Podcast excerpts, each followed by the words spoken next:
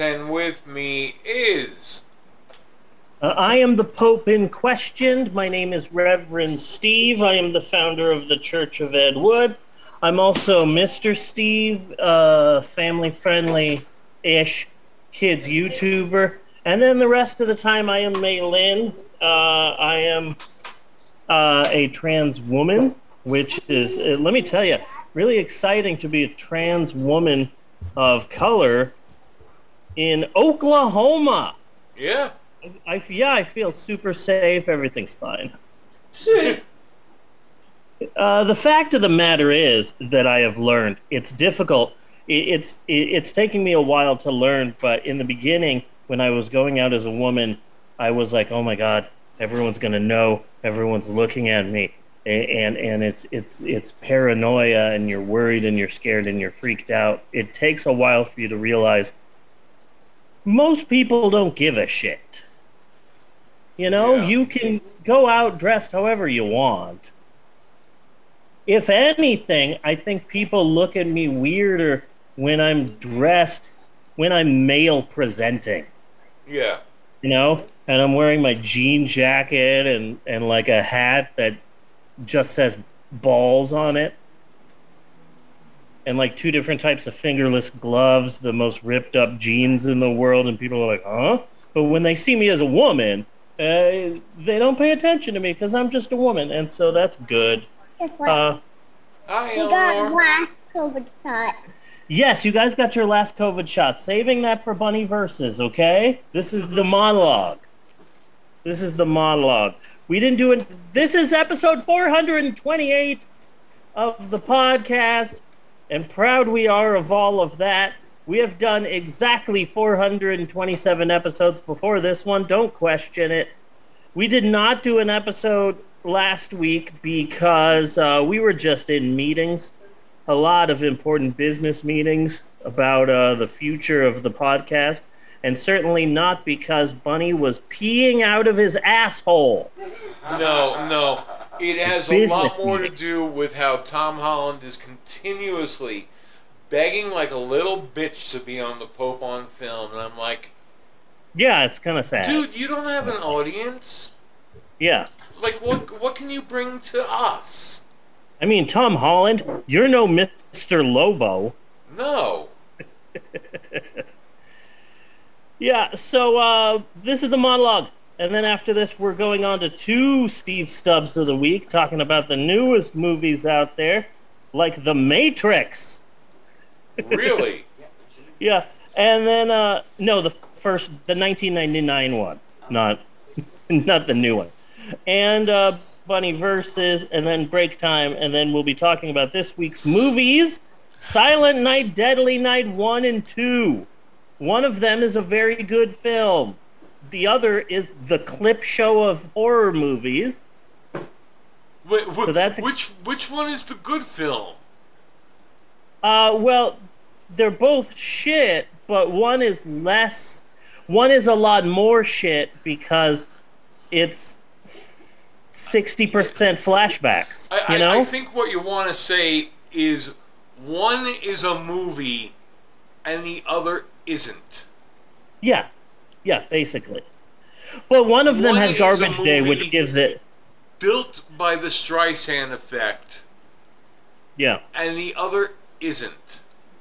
If I had a nickel for every time I went to the movies and had to see a preview for the uh, for the film Licorice Pizza, I'd have like 80 cents, which isn't a lot, but it's a lot of times to see the preview for the movie Licorice Pizza. Yeah. And the, the preview really gets me thinking because one of the characters is dating Barbara Streisand, and they have a long. He has the the guy who is dating Barbara Streisand has a long conversation with someone else. Apparently, it's not Barbara Streisand. There's no D. It's Barbara Streisand. And I've just been mispronouncing Barbara Streisand's name my entire life. Barbara Streisand. Don't don't let her catch you. She could get really bitchy about things like that. Right? So anyway, uh, Bunny. I just got don't think that it's fair for Licorice Pizza to be out at the same time as a Wes Anderson movie. That's just confusing. Paul Yeah. Thomas Anderson and Wes Anderson. It's fucking confusing. Yeah, um, Bunny, I got a question for you. A, a series of questions for you. Number one, if you're planning on overthrowing democracy, overthrowing the government, overthrowing the will of the people, and installing your own political party against the will of the voters as sort of, uh, you know, uh, having an emperor president who can do whatever he wants um, it, all of this being illegal, why the fuck would you make a PowerPoint presentation about it? What the fuck? Well, if you already got the T-shirts, you know, if the T-shirts are all printed up, you might as well have a PowerPoint presentation as well. You know. Yeah. Uh, they they where they really failed was there should have been instructional videos released on YouTube for how to overthrow the government, when to overthrow the government, you know, uh, what what kind of what kind of headwear should one wear when overthrowing the government? Because really, my God, that there was a lot of clashing and clashing of themes, you know, uh, amongst the crowd. So I think that could have been helpful, Yeah. along with the PowerPoint presentation. It it would be nice to do like an instructional video of how to overthrow democracy and just have it look like one of those like cheesy 1980s blockbuster video employee Yes. films. So, you're interested in overthrowing democracy. Well, you've come to the right place. Yes. I am actually quite glad that they did a PowerPoint presentation because you know everybody falls asleep halfway in the middle of a PowerPoint presentation. Yeah. Yeah. How is it that a political party created a freaking PowerPoint presentation how to overthrow the United States government and this story isn't the number one news story on every news broadcast, you know? hmm It's like, uh, oh, did you see Biden? Biden, uh, he he uh, went back to his home and visited his family. How horrible is this? And then you hear, uh, oh yeah, Donald Trump specific uh, made a PowerPoint how to overthrow the U.S. government. Oh, okay. But did you see Biden sneezed? And, and and not only that, it's easier to skip over the whole PowerPoint presentation and who in our government was actually enabling this this overthrow, and instead go like, did you see what Sean Hannity tweeted? Did you see what Laura Ingraham tweeted? Who gives a fuck about them? Yeah. Unless you're going Fuck to be bringing douchebags. charges against Sean Hannity and Laura Ingraham, I don't want to fucking hear about them anymore. Meanwhile, Twitter is How, full how of all about of the these. Louis Gohmerts and the Lorraine Bobbitts and all of those who were who were saying telling these people that they were going to be protected Yeah. in the overthrow of the government?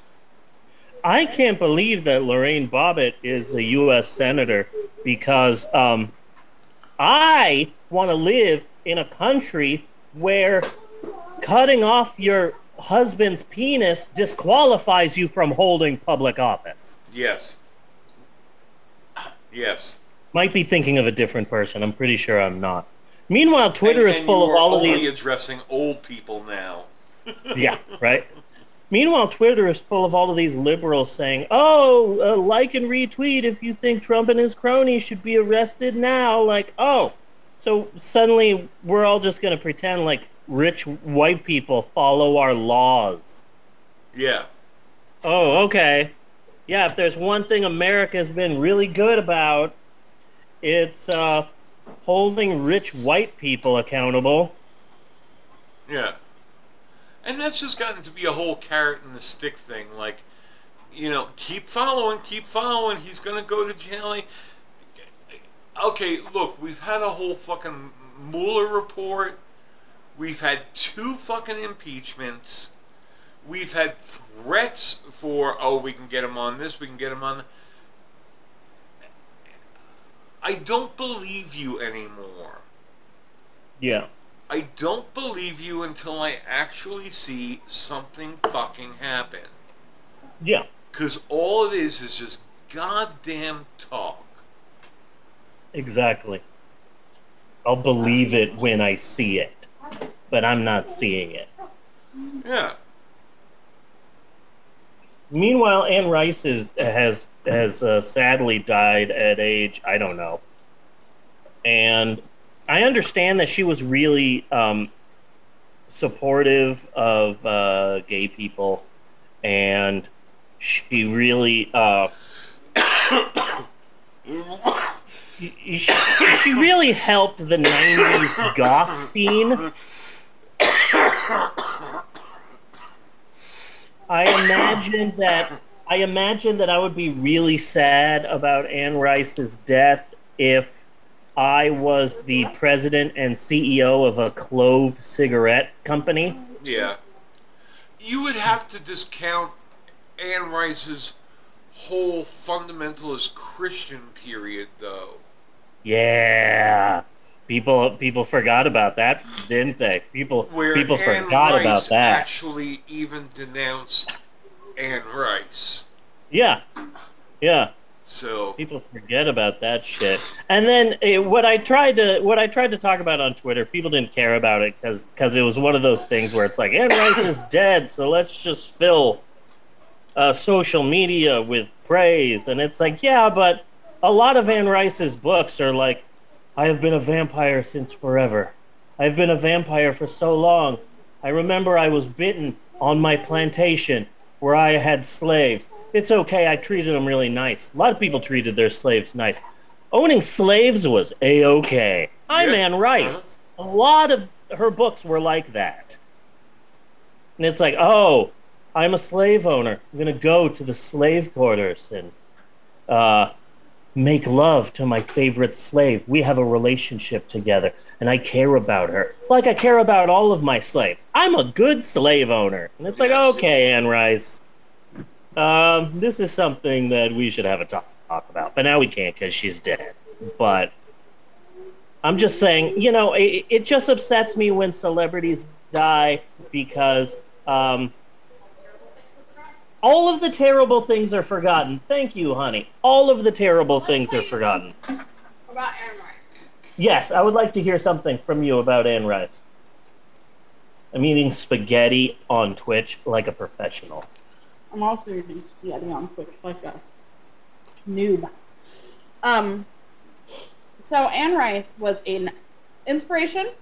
Anne Rice was she helped shape a lot of literature for angsty teens, Mhm. but and and there's a lot of adults who still like her shit. yeah, But she was an absolute fucking terror to fandom. She would give you cease and desist letters over the smallest shit. You couldn't Yep. write any fan works. The day she died, hmm like I don't know, a few hours after her death, there like the fan fiction came pouring in. There's even one titled Nice. "Anne Can't Sue Me Over This Now." Um, that is hilarious. People are posting their fan fiction on AO3 For like the first time. well and or putting it reposting it but they're dating their fan fiction back like there's Nice. ones that are backdated from like i wrote this in 95 type shit so like that's something we can talk about Yeah. fandom is not going to forget how terrible she was to them Good.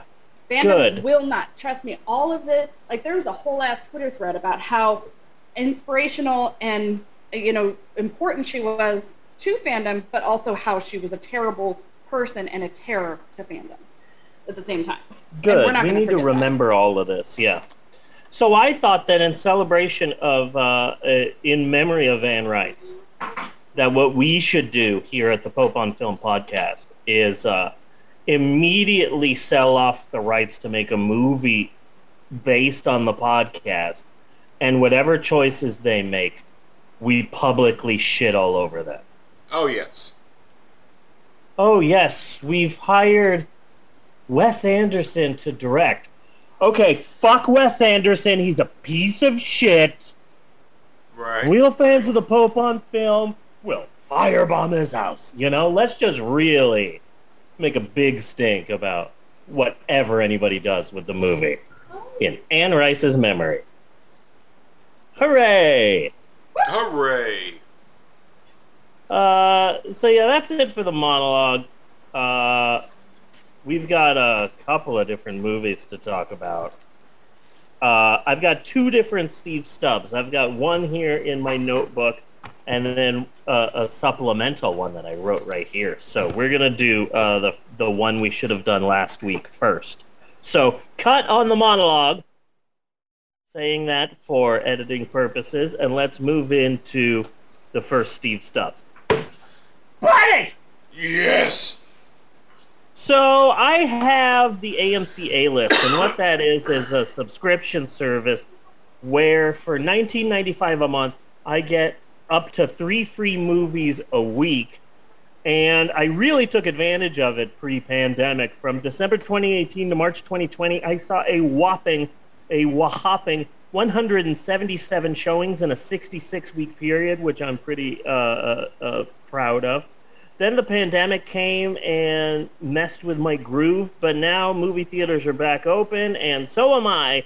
So it's time once again for some up to date movie reviews with Steve Stubbs of the Week. Dun dun dun dun. So this week's installment of Steve Stubbs represents my 24th week back in theaters this side of the pandemic, and in that time I have seen 40, 40, 44 movies in theaters. I saw two this week, but I'm going to be talking about three different movies. So this week I saw the following two movies in theaters the Irish drama Belfast, and uh, you probably not heard of this. Next movie, it's an older one. It's from 1999. I believe it's pronounced The Matrix, Yeah. I think. Um, yeah, that, that movie that was about America's refusal to move over to the metric system. Yeah, it's it stars uh, Joe Pantoliano Yes. as uh, a man named Cypher, and it also has one of the Bill and Ted dudes in it. I also want to talk about uh, a movie. It's an indie comedy that showed in some theaters and then went straight as like a digital release. It's called Together Together. Really want to talk about that. But first, let's discuss the movies that were not chosen as my movie pick of the week. Number one, The Matrix. When that movie came out in 1999, I was a manager at a video store in Glendale, Arizona. It's not there anymore. I was a manager of a video store called the Electric Banana. Don't look for it, it's not there.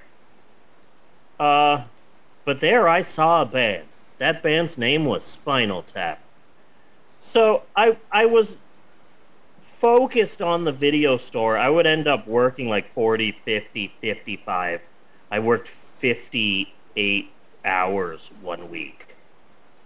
I was a manager and so I was expected like I almost I was this close to working open to close one day yeah. because just no one else could come in. No, no one else wanted to go in. None of the other managers gave a crap. I spent I spent way too much time working, and so I never saw The Matrix in theaters. And so, it, with the release of the upcoming Matrix Resurrections, they showed it again in select theaters. So I went to go see it, and I was worried at the time because The Matrix means something different in 2021. You know, in okay. 1999, in 1999, it was like, wow, what an amazing film! Wow, uh, bullet time and action movies and sci-fi. This is an incredible film. But now, you know, red pill means something different. Yeah. You know, I've been awakened. I can see through the left and their lies. I've been red pilled. I, I, I'm not a part of the Matrix, you know? So I was worried that, like, there could be some thin blue line gun toting, like, right wing motherfuckers in this theater. And I was Yeah. worried about that. But there was only eight people in the theater. Here's the crazy part based on their reactions, I would say about half of them had never fucking seen The Matrix before. Really? Because there were some people that were like, oh, oh, oh, did you see that? And it's like, have you never fucking seen The Matrix? Like, I'm fucking shocked that there are people who are like, oh, The Matrix. Oh, I've heard of that. Maybe we should go see it, honey. Like, really? Like, I didn't see The Matrix in theaters, but I saw that like a shit ton of times. You know? So now I'm worried about the new film, you know, because, like, I loved the first Matrix movie. The second one was okay. I remember the freeway being just, like, blown away by the freeway scene. I don't remember anything from the third one. I remember a fight in the rain Yeah. and and that's all I remember. But like, I, I'm just interested to see how they would do another Matrix now. Yeah.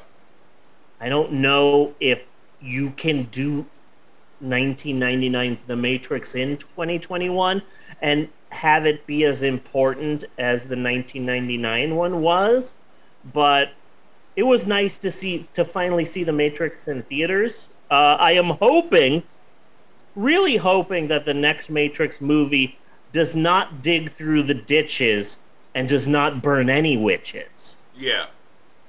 I am hoping that no one slams in the back of their Dragula. Fingers crossed. We can only hope. Not a big fan of Rob Zombie.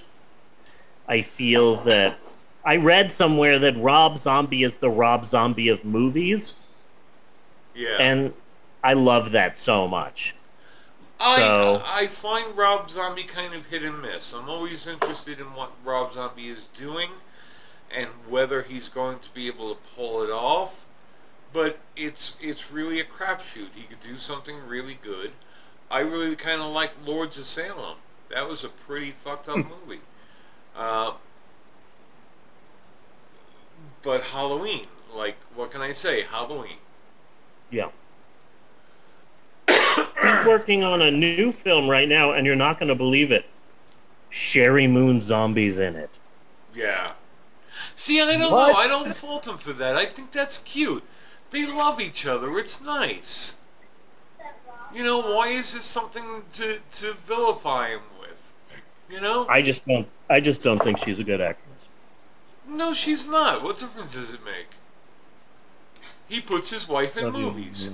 It's not. It's not like he's the first one who's ever done that. Yeah, I guess. Like Woody Allen's making a movie. You're not going to believe it. Woody Allen's in it. Yeah. Yeah. And whoever he's dating at the time.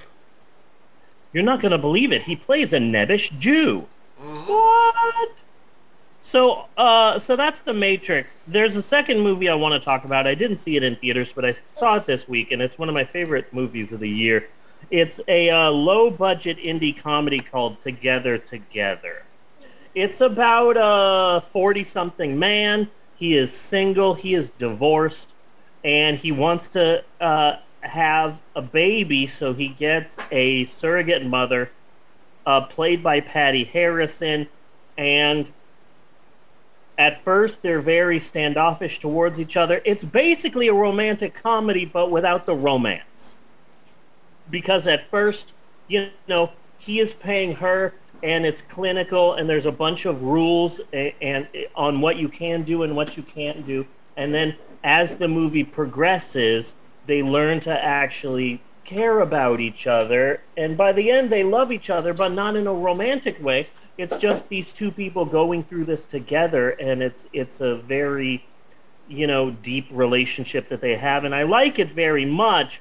But the film stars Patti Harrison. Yeah. Okay.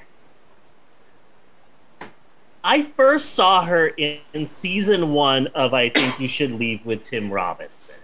Okay. She's in a skit where she works at an office and uh, they get a new printer and someone says, Oh, Santa came early. And everyone laughs. So then she starts doing a shit ton of Santa jokes that don't land. And she just keeps saying these Santa jokes to try and make the office laugh, and everyone hates it. Yeah. And finally, at the end, she goes, "Oh, Paul says uh, a joke about Santa, and everyone laughs. I give you a hundred Santa jokes, and you ghost me." And I thought it was really funny, and she did a really good job in that skit. So then, in season two of I Think You Should Leave, I was hoping for them to bring back certain characters, and they didn't do that but they brought back a bunch of actors from season one. And so Patti Harrison is in two skits in season two, and they're my two favorite skits. Number one, she was in the Shark Tank parody, and she's saying how she got her fortune.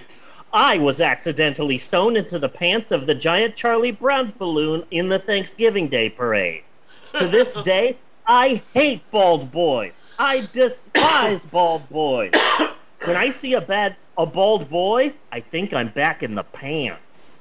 And and then she's in a great skit at the end of season two where it's like a driver's ed class and they're showing a video of the dangers of distracted driving and her job is tables okay. and she she's complaining about her tables. It's like like I don't know what Eddie Munster did to my tables. They look like they were th- thrown in a mud puddle. So I fell in love with Patti Harrison. I found out that was her name. I looked her up on YouTube, and there's a bunch of like her stand up, and she's so hilarious. And she does this one song, which is a song that she says she wrote for Dua Lipa. It, she's such a funny comedian. And then I fell in love with her. So I wanted to know more about Patti Harrison, and I looked her up on uh, Wikipedia. And it wasn't until I fell in love with her and was obsessed with her that I realized through her Wikipedia page she's a trans woman. Okay. So she is now my hero. And one of the reasons why I love Together Together, number one, I love films that star a man and a woman and they don't kiss. They're just close and together and they're best friends. And that's where the title comes from. It they're not together together. Yeah. They're together, but they're not together together. And just the fact that this trans woman was hired to be a pregnant woman, and there's no, they don't make a big deal about it. They don't even mention it. It, it, it means a lot to me that she is in this movie. She is my new favorite hero, and I love this film. It's one of my favorite movies of the year. Together, together.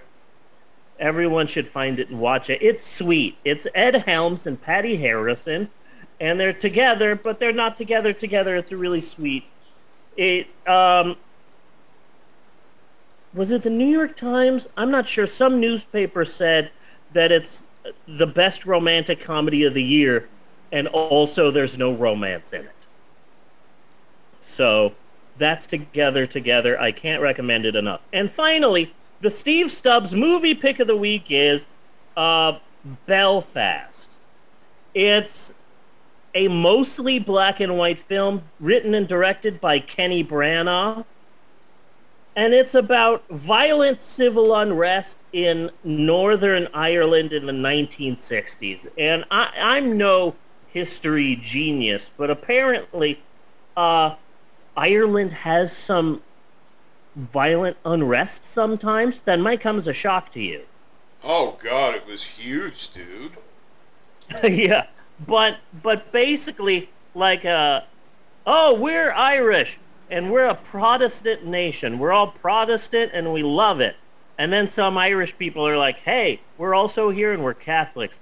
And then eventually, the Protest some of the Protestants are like, okay, well, we're gonna form gangs and we're gonna start setting things on fire, and destroying shops because we want the fucking Catholics out. And then suddenly the government is coming in, and the, there's all this violence and tension and civil unrest, and entire neighborhoods are closing down like their streets and their blocks with barricades and weapons because all of these uh, violent gangs of Protestants are like destroying neighborhoods to try and get the Catholics out. So the neighborhoods have to band together to protect like their street and their block from these violent groups. And um, Is is that the direction Kenny Branagh took? yeah, uh, it's a very serious subject and it's worthy of Oscar bait. But here's the thing. Um, it's fun as fuck. Fun. Yeah. It's funny. It's fun because the entire film is from the point of view of this one family's like eight year old child. yeah. And so it's from this little kid's point of view. And yes, there's violence, but also it's almost Christmas. And I want to go to the movies. They're showing Chitty Chitty Bang Bang. There's this girl I like in school. I'm going to hang Yeah. out with my grandparents. My grandfather's uh, kind of giving me all my math answers. And and it's it it's this is a serious drama about civil unrest uh, and violence in Northern Ireland, but also it's funny and it's sweet, and at times it's more lighthearted than it probably should be for like a serious drama about violence in Ireland. But I was surprised with how fun it was. yeah. This was a fun movie. I didn't expect uh, this to be so much fun. Also, you learn things because I'm I I'm like, oh, there's going to be all this Irish music I don't know, and then they play a Moondance by Van Morrison, and it's like, oh shit, that's Van Morrison. I know this song. I love this song. And then they play another Van Morrison song, and I'm like, oh, that's another Van Morrison song I know. I think that's all the Van Morrison songs I know. I'm not a big Van Morrison fan. Yeah. And then they play another song, and it's like, I don't know this song. Pretty sure that's Van Morrison. So after after the like fifth or sixth Van Morrison song, I look up Van Morrison on Wikipedia. Oh, there you go. He's from Belfast. I didn't know that. Yeah. So uh, i it's a learning experience. But I was surprised at how fun this Oscar bait is. So, um, the West Side Story is going to get like a bunch of Oscars, and I don't give a But shit about that. but let's that. just let's just make this clear, okay? That the Catholic Protestant thing was pretty was pretty much an overblown point when the real point is that the United Kingdom took over fucking Northern Ireland. Northern Ireland was part of the United Kingdom, which happens to be quite Protestant yeah, there's a bit of that. the upper half of Ireland from Ireland, Yeah. which just happens to be predominantly Catholic. Yeah, there's a bit of that in the movie too, but It did not really have a whole hell of a lot to do with the religion. Yeah. Well, it's more about the religion in the movie, but it there's not a lot of context about what caused this and why it's happening and what's happening because again, the POV's like an 8-year-old. Yeah. Well, that's So- why I'm here, damn it. Thank you. But it's a really good movie, and it's uh, more fun than it probably should be. And Van Morrison is from Belfast, so the more you know. And uh, yeah, that's my uh, movie pick of the week, Belfast. It's pretty fun. It's actually a pretty fun movie. I was surprised at how many times I laughed in this Irish drama. Yeah. So uh, yeah, worth a watch, Belfast. I'll be rooting for it in the Oscars, and they'll be like, "Oh, West Side Story," like, "Ah, I don't give a shit." But Belfast, hey, hopefully the guy who plays the dad gets nominated for an Oscar because he was also the love interest in Barb and Star Go to Vista Del Mar, Really? best movie of the year. So Best movie of the year. I, I, I- I can concur to that. Yeah. So I was really like it took me about it took me a while to realize like oh shit that's where I know that guy from. God damn. Yeah, he wants to be an official couple. So I'm like oh good for him. Yeah. So yeah, Belfast. That's it for uh, Steve Stubbs this week. Actually, not because we're doing two this week, but that's that's it for this Steve Stubbs of the week. Uh, join us next time for more up to date movie reviews with Steve Stubbs of the week. And cut on that Steve Stubbs of the week. So now, uh,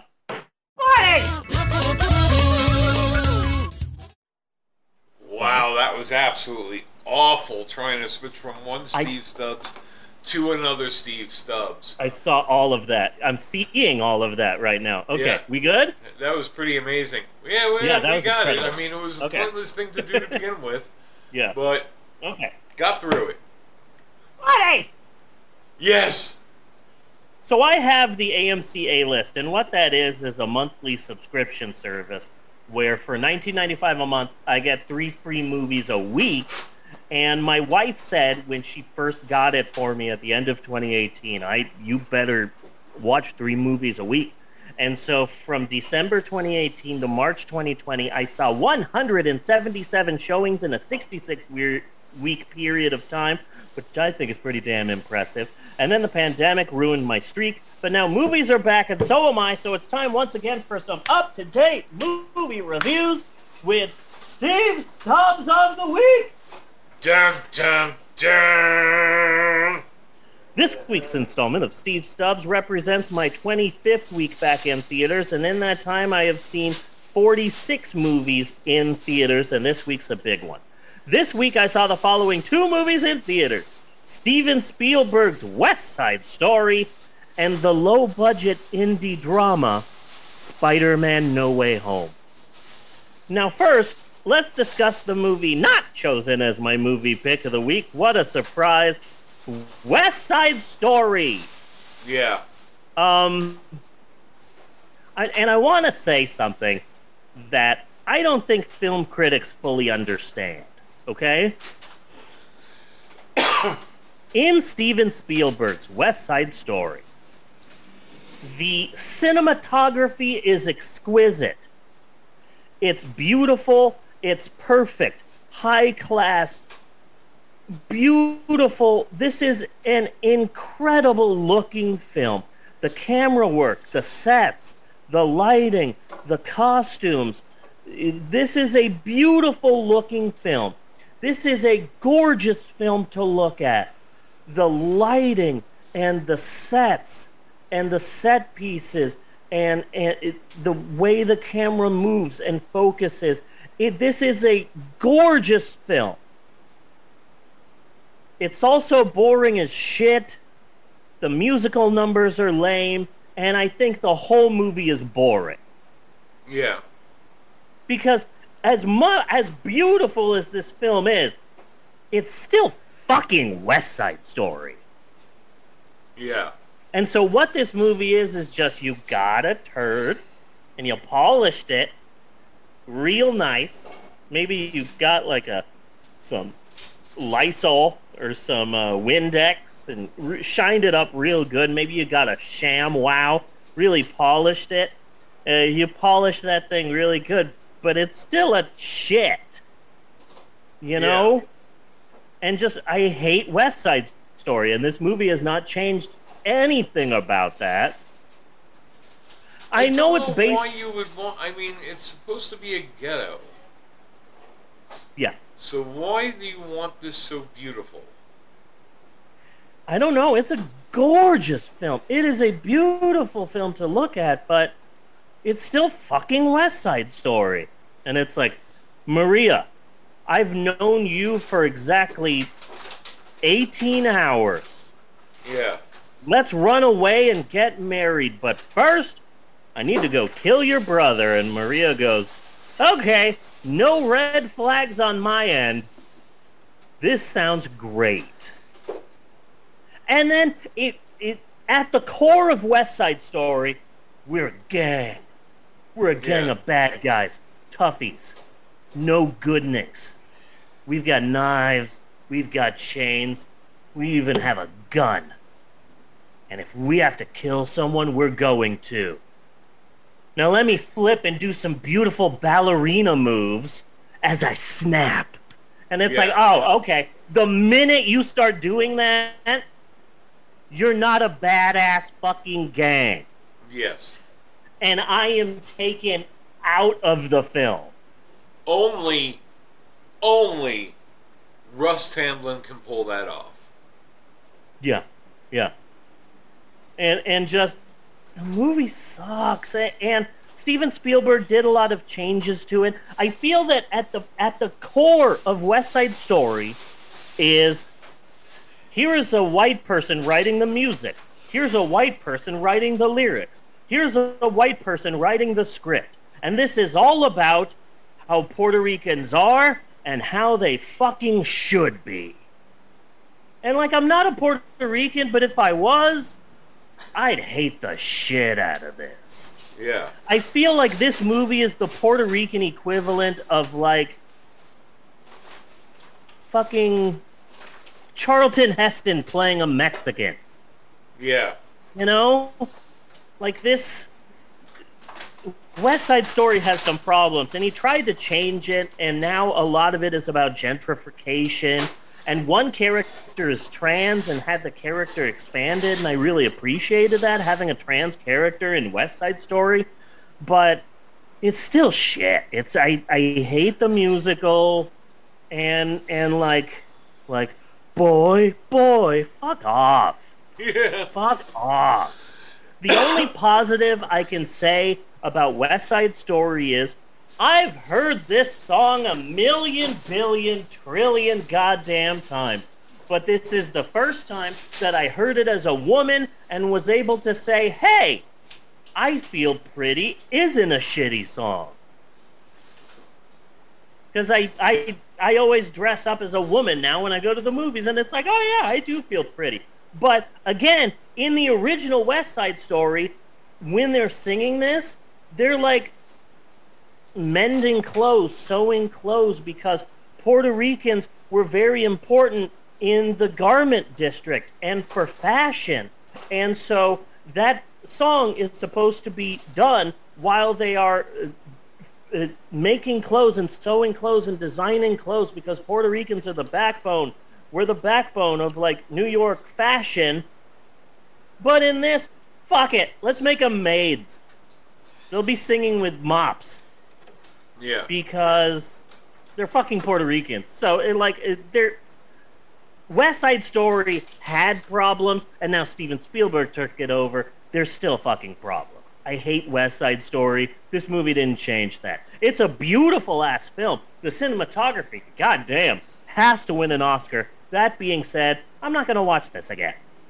Period. So that's West Side Story. And finally, surprise, surprise, the Steve Stubbs movie pick of the week is Spider Man No Way Home. Uh, spoiler alert, I thought that Clifford actually looked realistic. I thought that Clifford was going to be like, oh, he's going to be like a CGI monstrosity, like that dog from Inhumans. But no, uh, Clifford looked pretty good Yeah. uh, I'd hate to spoil Spider-Man: No Way Home for everyone, but I will say that um, I really didn't like uh, John Cleese as the guy who owned the store and sold Clifford to Emily Elizabeth. You know, Yeah. because John Cleese is suddenly like a right winger who's in love with J.K. Rowling and fighting against cancel culture. So, like, fuck, uh, fuck John Cleese. Um, okay, so Spider-Man: No Way Home. Let's talk. Let's talk spoilers. Not Wes Anderson's best film, but I thought that uh, Spider-Man: No Way Home there were some good points. Really liked Owen Wilson's uh, bicycle story, and I really uh, liked uh, Benicio del Toro. His part of the film stole stole everything. Okay, uh, all seriousness, let's talk about Spider-Man: No Way Home spoilers. The problem with Spider-Man: No Way Home is if I am paying to see a movie about Venus and Serena Williams, I want Venus and Serena Williams to star in it, not their fucking dad. Yeah. Uh huh. Fuck Will Smith. God damn. Um, so Spider-Man: No Way Home is one of my favorite movies, and when I and and all this year I have been working on my f- favorite films of 2021 list, and when I did 2019, I said, I guess I'll have to put Endgame in this because it was a very important movie for the year, but I'm gonna put it at like 10, just because I need to put it on the list, but this isn't a movie that I'm going to be watching over and over again. Because if I watch Endgame, I'm going to have to watch Infinity War. If I watch Infinity War, I'm going to have to watch blank, and it's a whole rigmarole. But Spider Man No Way Home, that is way higher on my best of list than any other Marvel movie. I absolutely adore Spider Man No Way Home. It is an incredible film, and I really, really like it. But I'm not going to talk about spoilers. But what I do want to do is talk about Spider Man No Way Home by talking about AEW All Elite Wrestling. Okay. Okay? And I think if you read between the lines here, you will understand what I'm saying. No spoilers. I'm just talking about All Elite Wrestling. Uh, so I feel that even people who don't know wrestling, a lot of them know who CM Punk is.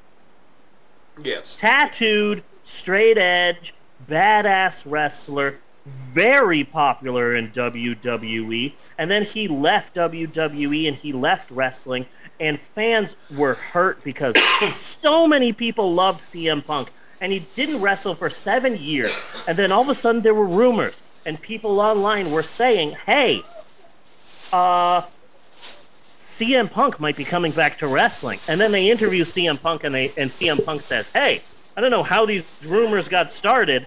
I'm not coming back to wrestling.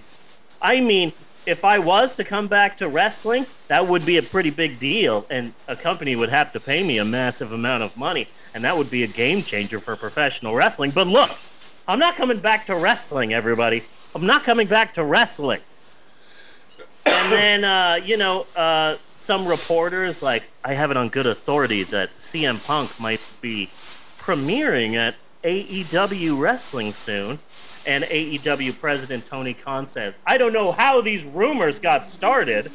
Sure, CM Punk is the greatest in the world, and having him on AEW would be a huge deal, but look, it's just not going to happen. I don't know how these rumors get started, but it's not happening. And then suddenly, some paparazzo takes pictures of CM Punk at a gym getting all buff. Oh, why is he training? Is he training for a return to professional wrestling? And CM Punk's like, oh, look, look, look.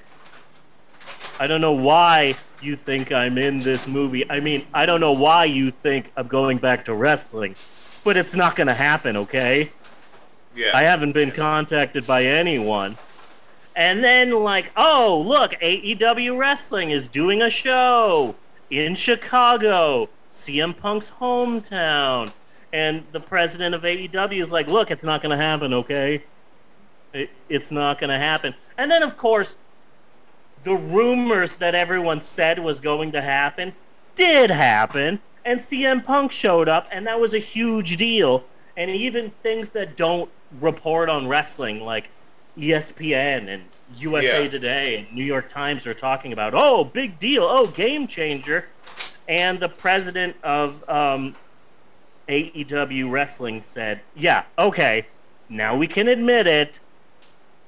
We needed to keep it under wraps, but we know this was the worst kept secret in the history of worst kept secrets.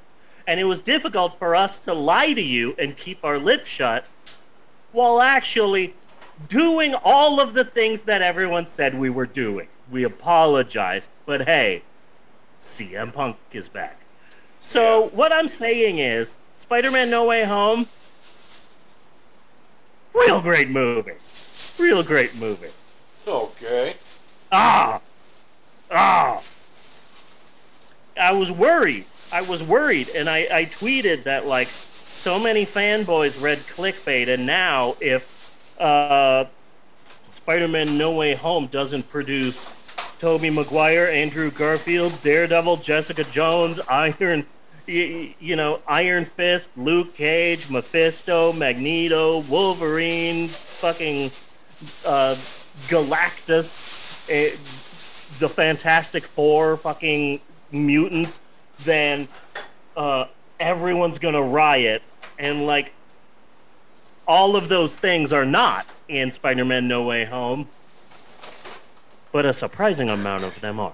And so that's all I'm gonna say. Incredible movie. The theater was almost sold out. I'm really happy that I got my booster Yeah. because that was the most people I've had in a theater since before the pandemic. But it felt a lot like Endgame. So much yelling and screaming and cheering in the audience, and, and it was just a real incredible shared experience that I really, really liked. Kids, stop touching each other. Keep your hands off each other. Stop fighting.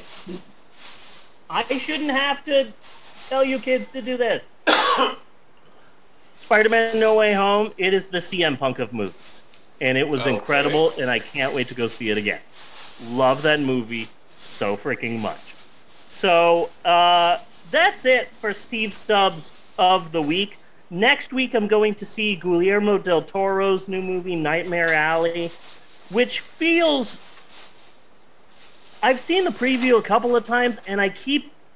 It looks a lot like Tod Browning's Freaks, but without the freaks, but just in the setting, the like carnival setting, and um, I I've been seeing previews that say uh, the most shocking ending of a film th- that you'll see this year, and it's like. In my gut, it's the ending to Freaks. I I've seen the preview. I've seen Tod Browning's Freaks. My gut, without knowing any spoilers, my gut is at the end of this movie. What's his name? The guy who stars in it. He was also in uh, Wet Hot American Summer. Bradley Cooper. Yeah. My gut tells me at the end of Nightmare Alley, Bradley Cooper has been uh, freaked. Has been turned into a chicken. Basically, that Yeah. yeah. that's my that's that's my guess. I'm also going to see the new Matrix movie, and if I can, I'm I'm going to go see Spider-Man again because oh my god, freaking love that movie. So so join us next week for more up to date movie reviews with Steve Stubbs of the week. And cut on that. Um, do you want to head straight into Bunny versus? Do you need a potty break, Bunny? Uh, I think I could do it. I, I personally don't have a hell of a lot to say. Okay, then then cool. Then let's go into that. Bunny, Yes. are you ready for another exciting, pulse pounding, heart stomping, boob shaking installment of Bunny versus? Are you ready? Are you pumped? Are you amped? Are you jazzed? Are you psyched? Are you primed? Are you revved up? Are you cocked and loaded? Are you ready, Bunny? Are you ready? I'm not so sure about being cocked, but I am loaded. Cool. I'm a little bit high myself. Uh, well then, without any further ado, it's time once again for Bunny Versus. And now here is your host, Bunny Williams. Take it away, Bunny. And kind of bouncing off of the last conversation, I, really, I, I think I found my new dream job. Because there has got to be somebody at Marvel that's just in charge of making shit up and just Uh, putting out disinformation But to keep fucking everybody off the trail. Spider-Man: No Way Home is 100% fan service. The movie.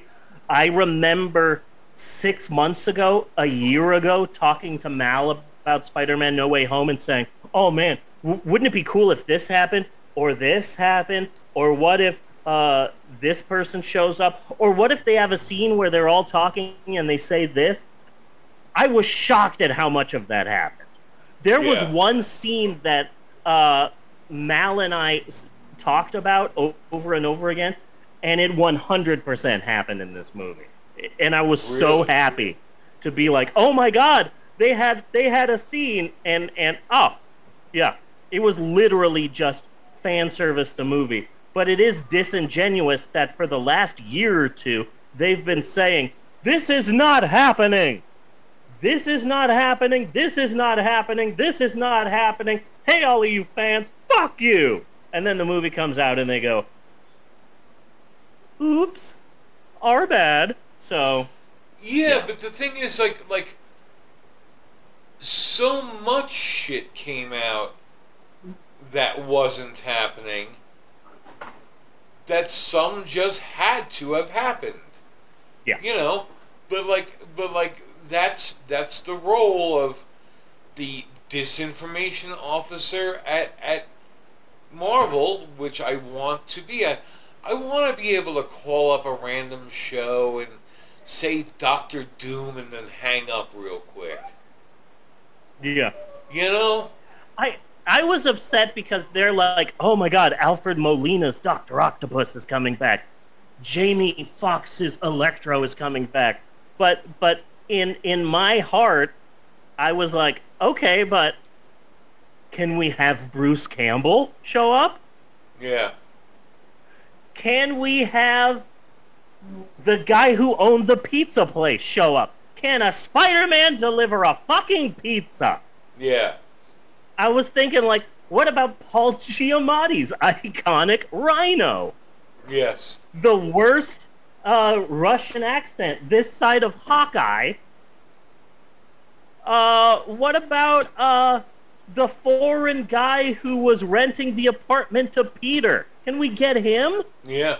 What about uh, uh, what's his name? The the first Eddie Brock from the. Can't we get that '70s show up in this bitch? Topher Grace. I just want to hear three lines from a new Spider-Man film. And I know that it's impossible, but if they can bring Harold Ramis back from the dead, then I can watch a Spider-Man film with the line Bonesaw is ready. Yeah. None of those things happen. None of those things. And I'm pissed. I want Sally Fields Aunt May, damn it! But uh, other things did show up, and happy for those, but I was hoping for a Bonesaw McGraw.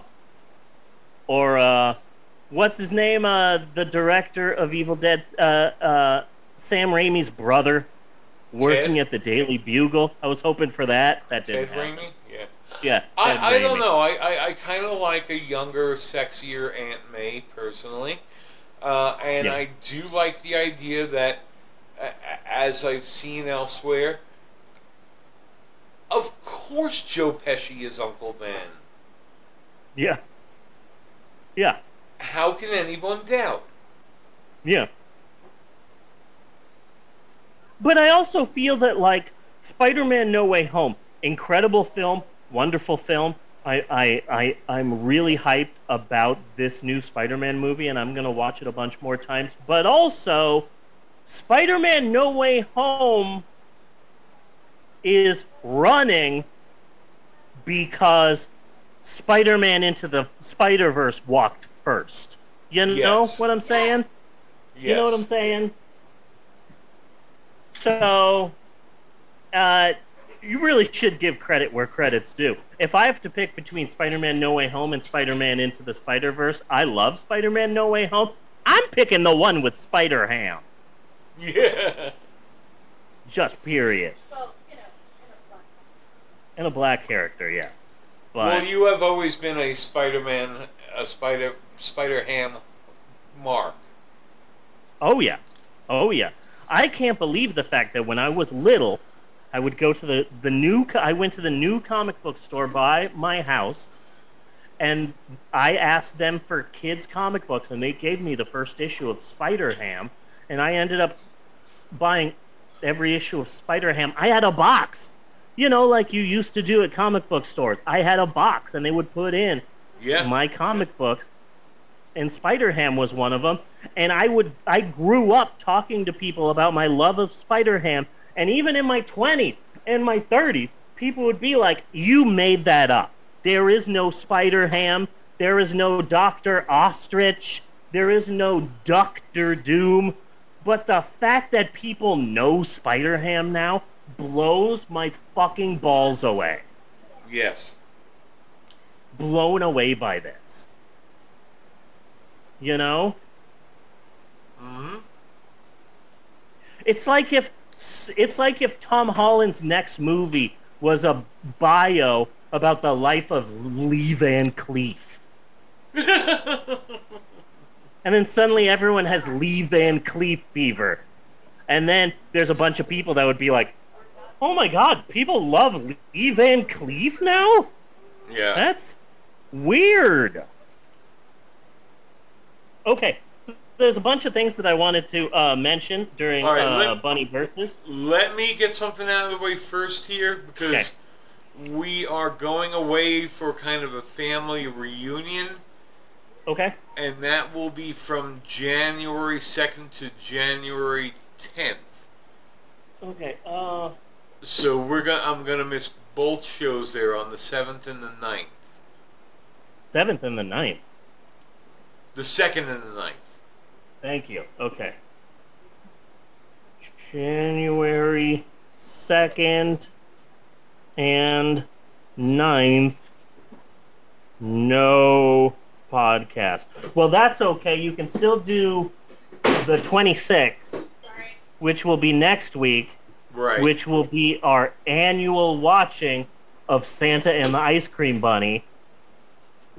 Because we have to end every year with a discussion of Barry Mahon, Pirate World, and Nudie Cuties. yes. Yes, we do. So that's next week, and I'm really excited about that because I will once again be writing all new notes about Santa and the Ice Cream Bunny, and not at all just using the same notes that I wrote in episode 105. Because I don't even have those notes, so I don't know what uh, you're talking about. I'll be writing all new notes, so it's not Yes. so next week, oh man, I'm going to be doing a bunch of writing, and it won't be an easy one for me. And a big shout out to everybody in the chat room. We have a nice little crowd going on there, it looks like. So that's Yay. kind of nice. Hooray! So there's a couple of so okay, so no January second, no January 9th. I'll plan something really nice for something cool for the week after that. I don't know what, but we'll figure it out. So there's a couple of things I wanted to mention from last week and this week. Number one, all of my kids are now fully vaccinated. Yes. very happy about that. Uh, and and uh, we did a really good video on my uh, kid-friendly YouTube channel where I was going to talk to the to kids about trying to get them to get the vaccine, and then I realized that like you don't want to hear if you're a kid, you don't want to hear an adult tell you about how important the vaccine is. So I just had uh, Max and Eleanor just I interviewed them and I put it all together. It's a great video and I really love it. And I'm really proud of you kids for getting the vaccine. Um, on the first that I had them up there like today because I was scared. Yes, the first when when you got your first shot, you were kicking and scratching and punching and you Yes. hit me numerous times. But you still did it. And then the second time you didn't punch and scratch at all. You you, you kids were both so brave and I'm really proud of you kids. And you kids did so good. Kind of like- And yeah, yeah. And then last week in Oklahoma, it went from 35 degrees one like I woke up and it was 35 degrees out. And I I'm and I'm bundling up my youngest for winter weather because we're going well, I'm driving them to kindergarten and it's 35 degrees. Guess what? And then by the time I pick them up, it's 78 degrees out. Yeah. It is insane Oklahoma weather like that. Yesterday we got to go out. Hold on, the sound just uh-huh. went totally off. Hold on, no, no, no. hold on. The sound just totally went. Can you hear me? I got gotcha. Okay. Whew. Okay. Hey, Bunny, guess what? What? Yesterday we got to go ice skating. You went Yeah, ice we- skating? Yeah, because Emerald will be 20 years old tomorrow, Wow. which is insane. I I was taking I I was changing their diaper when they were one year old, and now they will be 20. That's a real mindfuck And, Yes, um, for me. I was scared and crying because I was scared if I slipped. But we got they've got these little things where you like hold on tight. These little no. like walkers. Yeah. And then you skate and then someone holds on to you or you could do it by your own. But I was scared but it kind of was not that hard. Oh my god, there were two birthday parties and a church group there. And it was Yeah. just like I I asked uh Amber, is it basic white bitch day at the ice skating rink? And guess But- what? Um we got gumballs. Yeah. Yeah, I, I they always want things from machines and I'm like I don't have money. I don't have any money. I don't have any change in my purse. and you do. Yeah, this time I made sure like there's going to be something at the ice skating rink the kids are going to want, so I brought a bunch of quarters. You got you kids got gumballs. Uh, so yeah, so it's been an exciting time. The kids are officially off of school until uh, next month. Well, on the ride home, I got nachos, and on the ride home, uh, the nachos went up, up, and straight onto my leg. How did that happen? Uh, it was like it was going, and then it You guys hit a bump or something? Bump. It went like when we like when you go over a train track. Yeah. Uh, it was like that, and my nachos went up, up, and Oh. on my leg. Gotcha. Oh, Okay. Bye, Benny. And and for the first time ever we we we've been making gingerbread houses Yeah. and it's the first time that we as a family has done this have done this because uh, no offense to anyone watching this that always kind of seemed like a white person christmas thing that we just never did but there's a lot cooler ones we we saw a uh, mario castle gingerbread house Uh, I'm building that right now, and it is super fun. Yeah, and then Eleanor got like a Disney princess enchanted castle gingerbread house. I saw online, but we didn't buy it.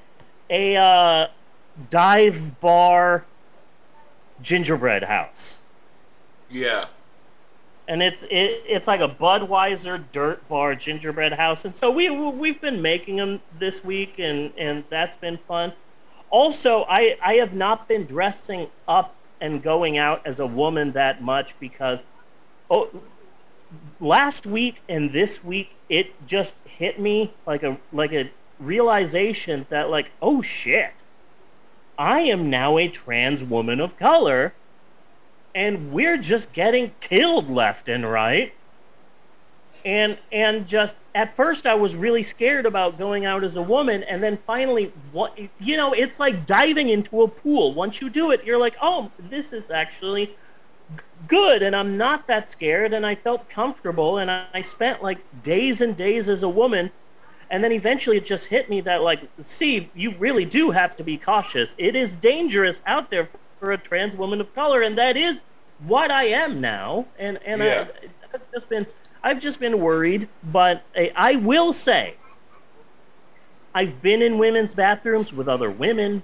I have been at stores in line with people. I have talked to people. I have been to very busy places. I've been to the mall. I've been to Walmart. I've been to the grocery store.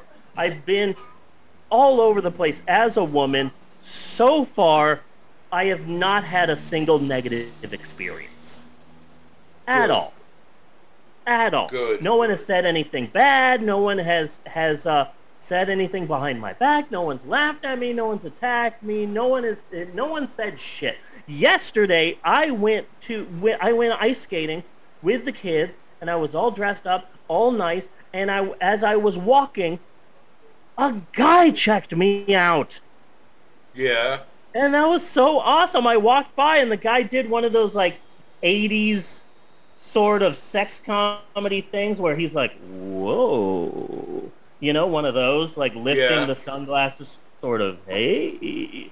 And, and it, it meant so much to me. Wow, I was ogled. Hooray! I'm taking my first step into a much larger world. yes. So, But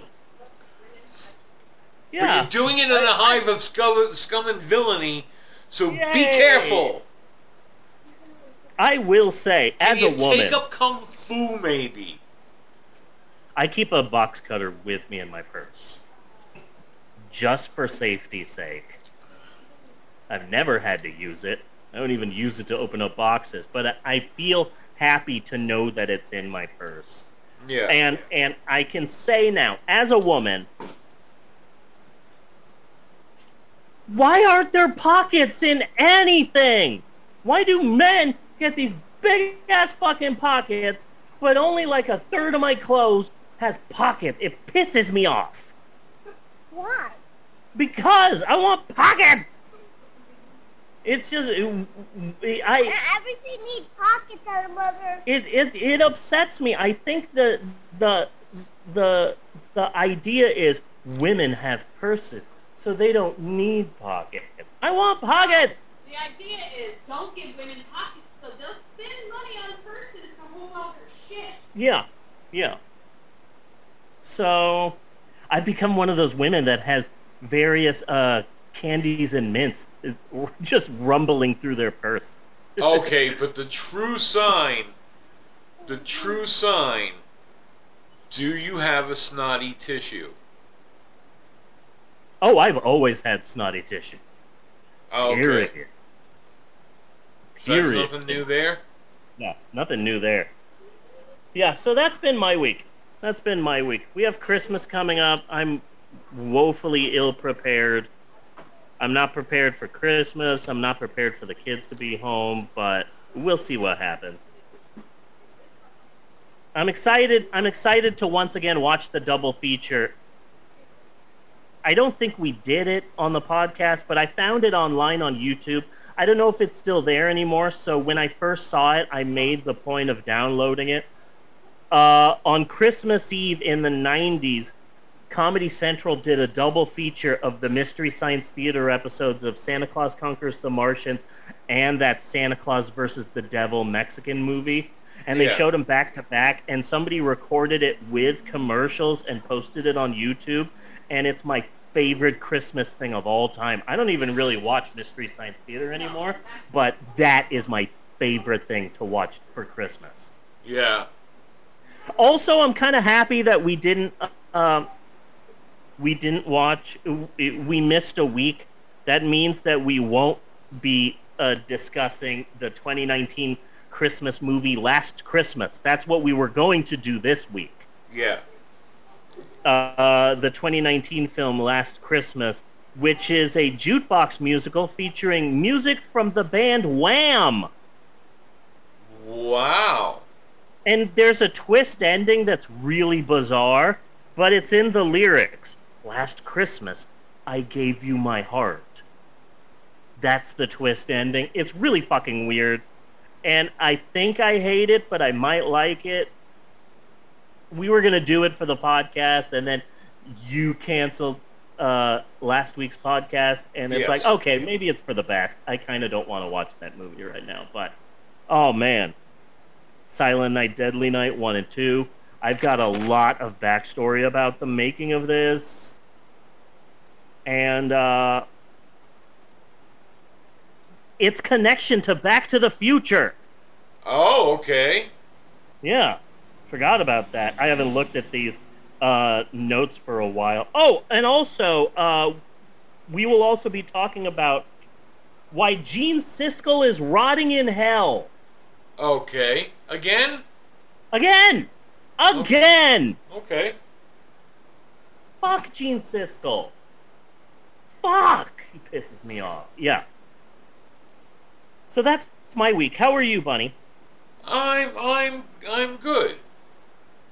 I had a stomach thing come out from out of fucking nowhere last week Yeah. until I had to can. This show is one of the bright spots of my week. I do not like to cancel it for any fucking reason. That's just how it is. But I- but oh I god, I woke up that. with just severe stomach cramps.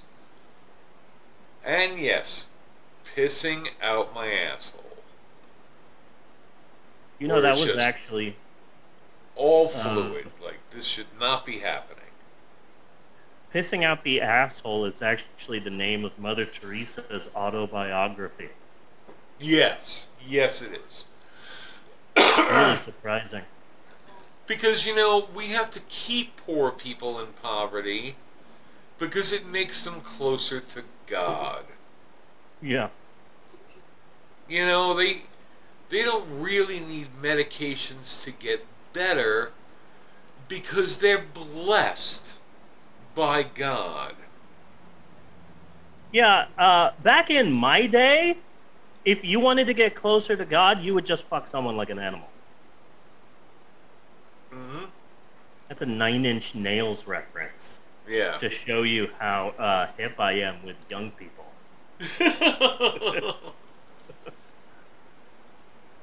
Uh, you know, it's like my grandfather used to say to me. He would say, Stevie, despite all our rage, we are still just a rat in a cage. yeah. Yeah. And in the end, it doesn't even matter. No. The love you make is equal to the love you take. Yeah. You know. Yeah. That's how it goes. But Yeah. why aren't we talking about Smash? That Smash? fucking show was excellent. Oh, Saturday morning. All Star Hits. I fucking Yes. love that so much. Fuck. I'm sorry. It's just I I binge watched it. I was going to watch it with Mal and with the kids, but nobody wanted to watch it. And I didn't want to like force them to watch it, so I watched it by myself. I woke up early one day and just started watching it. The day it came out, I, I was so excited for the show I marked it on the on the calendar. I put Kyle Mooney on Netflix this Friday. And so I woke up and the first thing I did was get Emerald to school, get Mal to get get Eleanor to school and then get Mal to school and then come home and just start watching Saturday morning All Star hits. And oh, and then get Maxwell's school prepared, homeschool prepared, while watching Saturday morning All Star hits, and then doing school with Maxwell while watching Saturday morning All Star hits, and then get, getting him lunch while watching Saturday morning All Star hits, and then while he ate lunch, I finished watching Saturday morning All Star hits, and I'm just obsessed with that. It's so Is- fucking funny. Maxwell is still remote? Yeah. Oh, okay. Yeah. Um, we wanted all of our kids to be remote, but Mal did great, but not in math.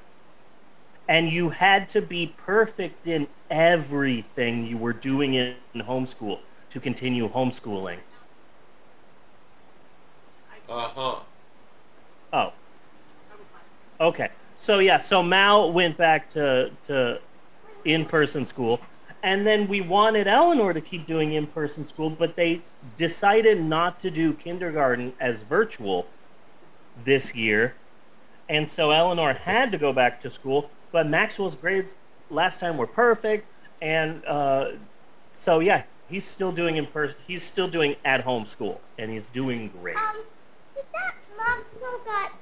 Um, did that Maxwell got the vaccinate the team?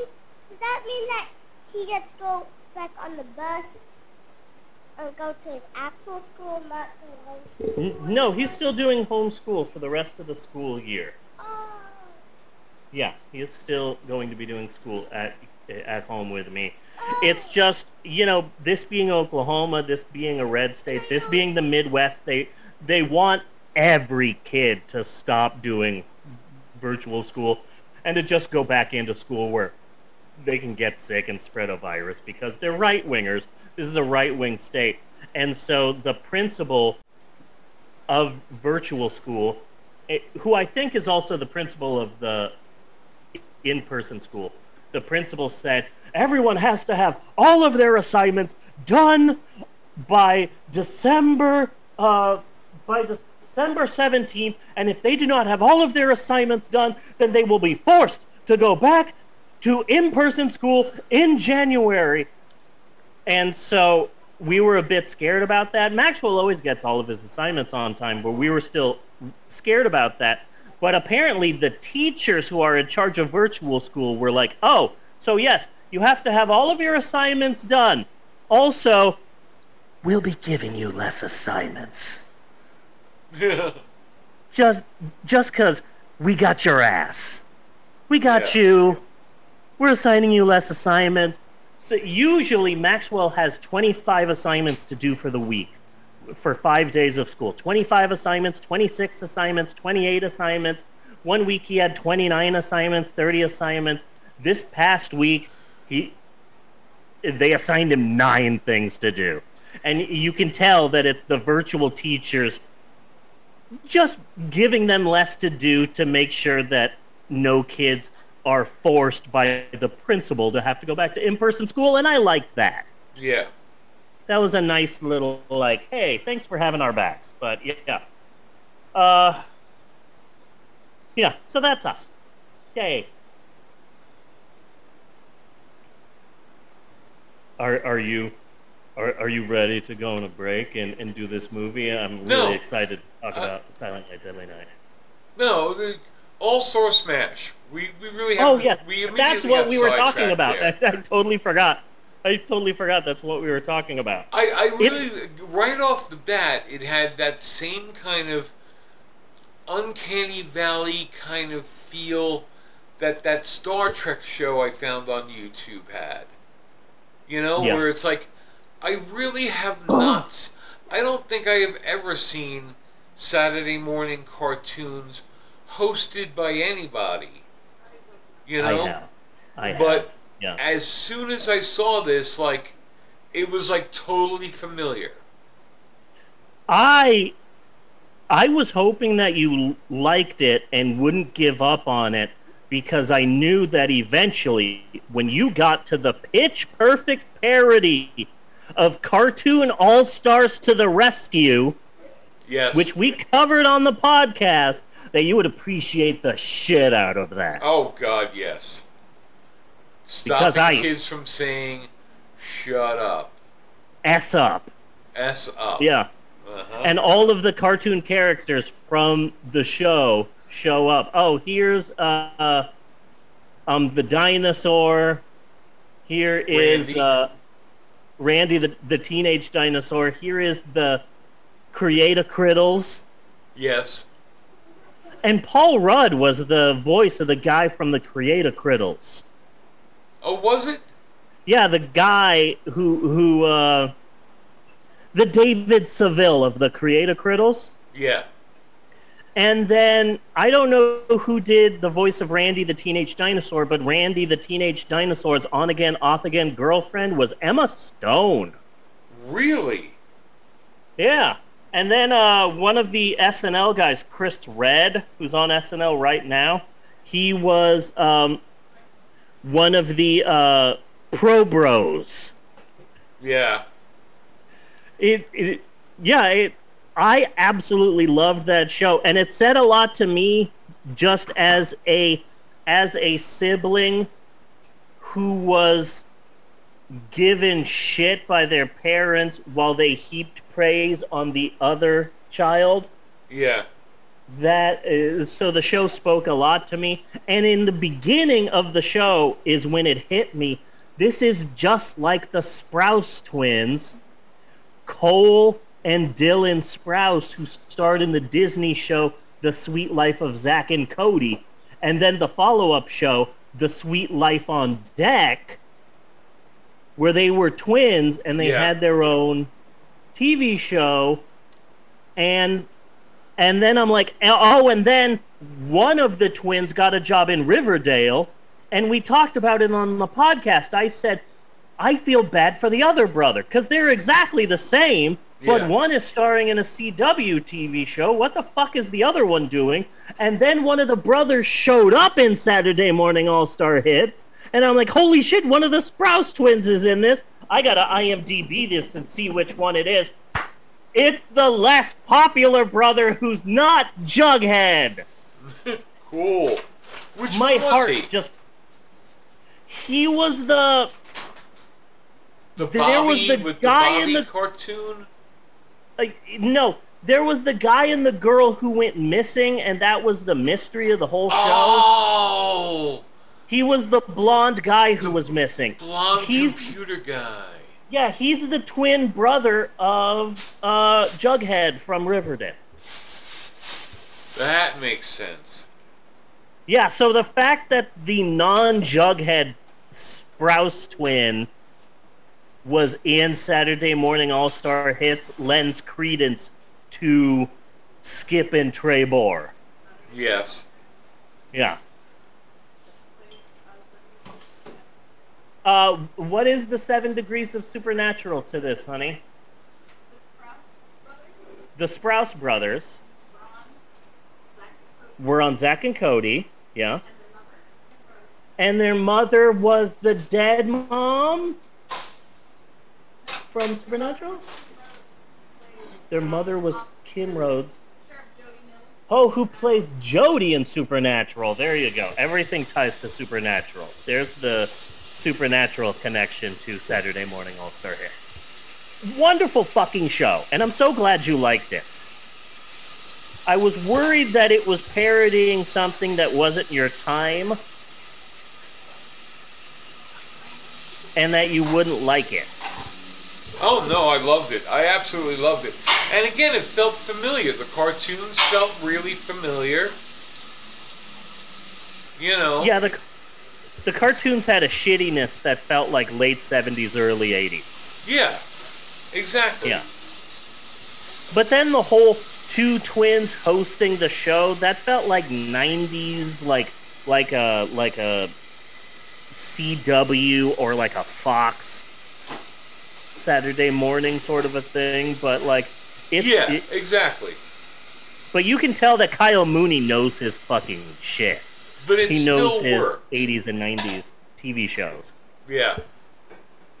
And even the commercials and shit that Yeah. they did Yeah. were The all shoes- very nostalgic feeling. The shoes where you make the hole. yeah. I like that one. And then they were like, I when I was a kid, I loved Mad Balls, Yeah. and they were just like like tennis balls, but they had gross faces on them, and I loved them. And they had the same thing, but they were like gross cubes. Yeah.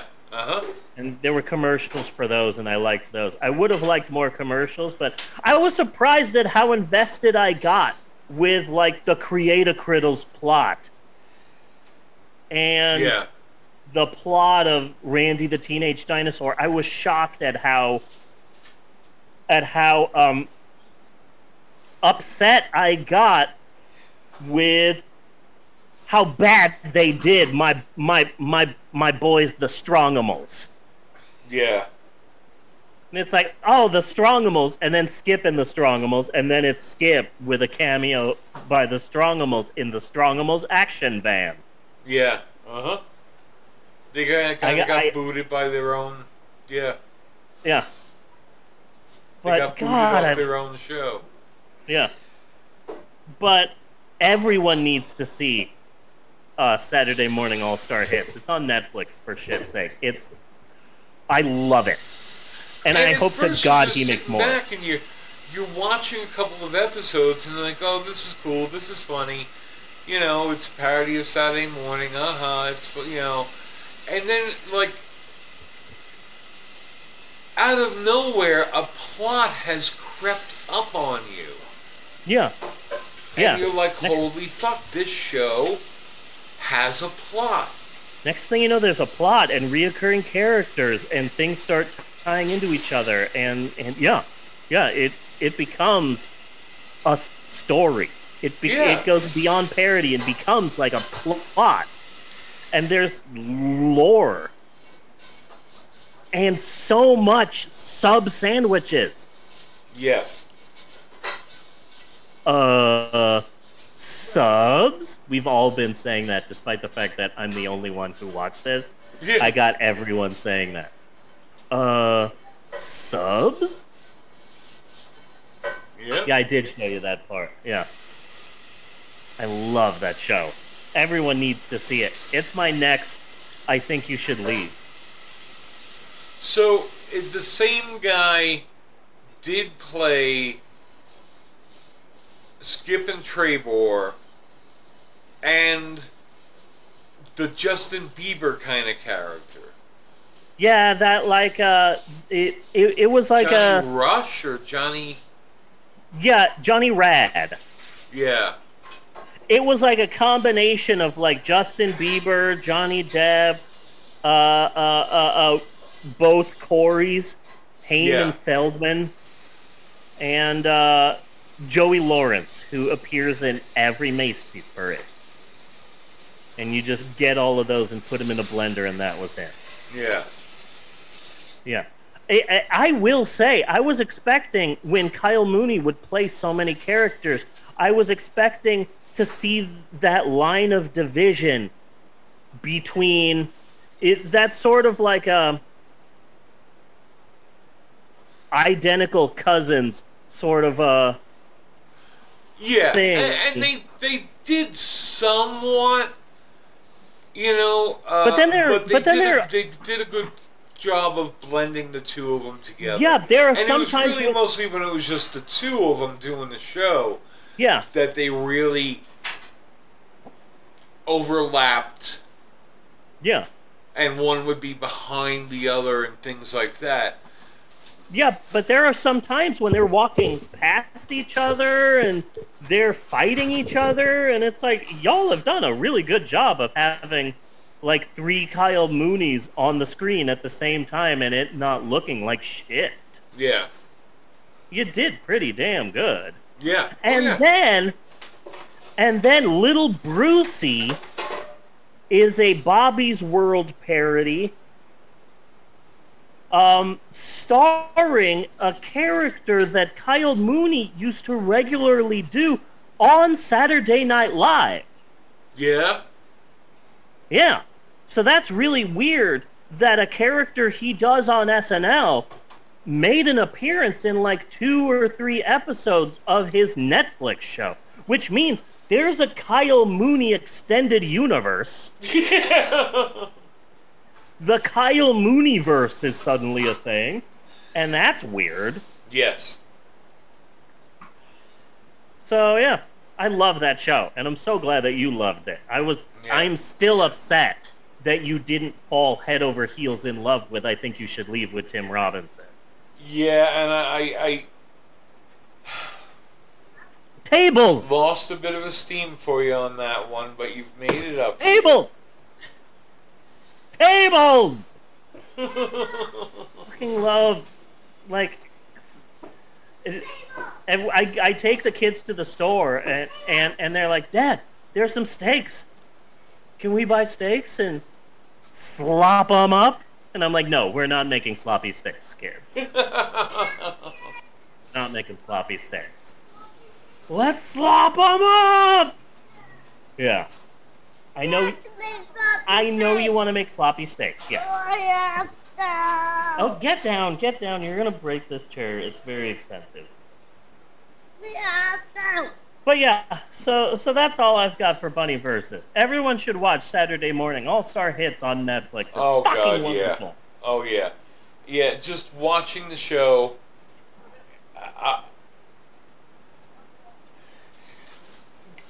the only thing I could possibly say in response to Saturday Saturday morning All Star hits is self adhesive tape. Yes, please. Nice. I always love that. And cut on that. Bunny! Yes. Uh, we still have a movie or two to get to. We still have two movies to get to. We need to talk about we, we have Night, a Deadly movie Night. and a bit. We have a movie and a half Yeah. to get to.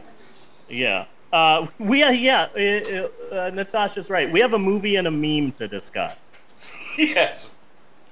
And we also need to talk about uh, why uh, Gene Siskel is burning in hell.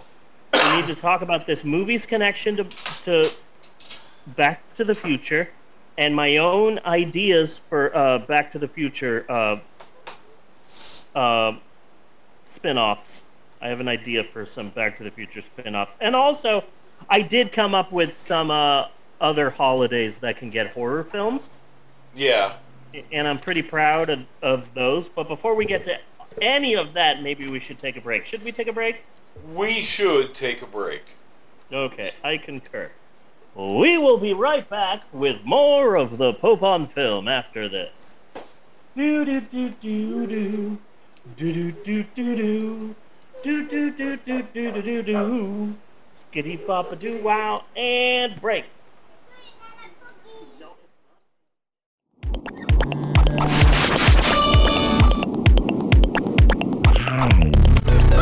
Bye.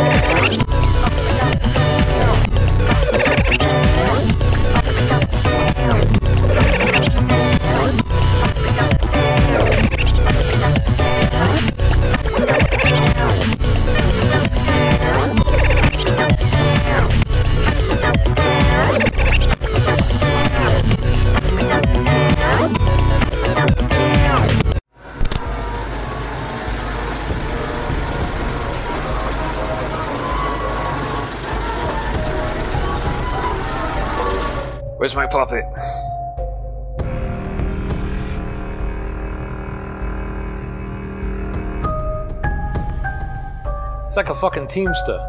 Every time you turn around, he's off on a coffee break. We got a building to put up here.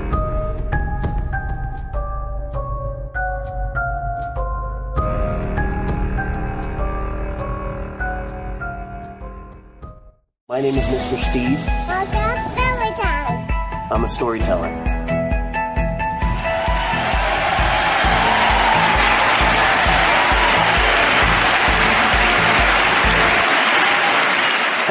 Everybody. Mr. Steve here, and it's time for another Mr. Steve short story time. Today's story time is We're Different, We're the Same, and We're All Wonderful. A Sesame Street book. We're different. Our noses are different. We're the same. Our noses are the same. They breathe and sniff and sneeze and whiff. Our hair is different. Our hair is the same. It grows on us in several places. It warms our heads and frames our faces. Our mouths are different. Our mouths are the same. Their lips form the words we say and smile when it's a happy day. Our skin is different. Our skin is the same. It tells us something's cold or hot or wet or dry. It knows a lot. Muscles and bones are wrapped inside it. We all have blood and skin to hide it. It keeps in warmth. It keeps out dirt. It warns us so we don't get hurt. Our eyes are different. Some of them are googly, googly eyes. Our eyes are the same. They see, they blink, they weep, they wink. Oh, remember when you could be in a movie theater like that? Our bodies are different. He used to be an imaginary friend. That's true. Our bodies are the same. They stretch and bend and work and play. They all need food and rest each day. They dance and wriggle and ride a bike. They might look different, but they're alike. Our feelings are different. Same, Telly Monster, same. Our feelings are the same. Lonely, worried, scared, excited, happy, loving, glad, delighted. Want to go to the haunted house. We're the same, we're different. That's what makes the world such fun. Many kinds of people, not just one. A rainbow would be boring if it were only green or blue. What makes a rainbow beautiful is that it has every hue. So aren't you glad you look like you? We're different. We're the same. Can you kids spot Elmo in this picture? Dude, I really like these guys. They're jamming. Pretty sure that's the Grateful Dead. Okay, I'll give you five more seconds to find Elmo. Five, four, three, two. He's right there. He's right there. You see him? This this guy, not not, not this old woman. This guy. We're wonderful. The end. Yay! Well, that's today's story. Did you like that, boys and girls? Remember, we're different, we're the same, and we're all wonderful. Just because someone is a different size, a different color, a different something, doesn't mean that they're any different than you. We're different, but we're all the same. Hope you guys enjoyed that. Be sure and like and subscribe and all those things I'm supposed to say because I'm somebody on YouTube. We'll see you later. Bye.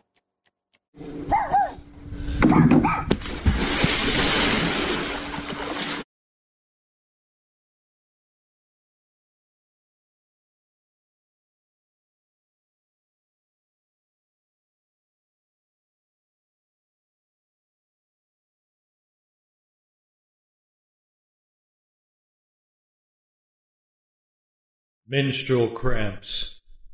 Good mother of God, I'm coming apart. Menstrual cramps. The irritation. Oh no, please don't.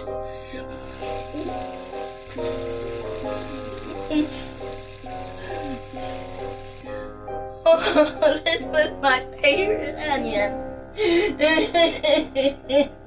The diarrhea. I have to go. Oh, shut up, you little she's stain. Mommy's cramping. Now. Menstrual cramps. She's getting tighter and tighter and tighter. Where the fuck is the chocolate? The pain. Menstrual cramps. The most common cause of menstrual cramps is stress. No shit. Hey, try these.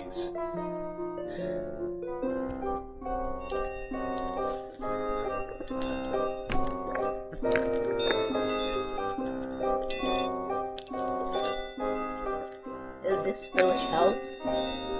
It does when you do it right. It's your uterus that's stressed. Oh, yes.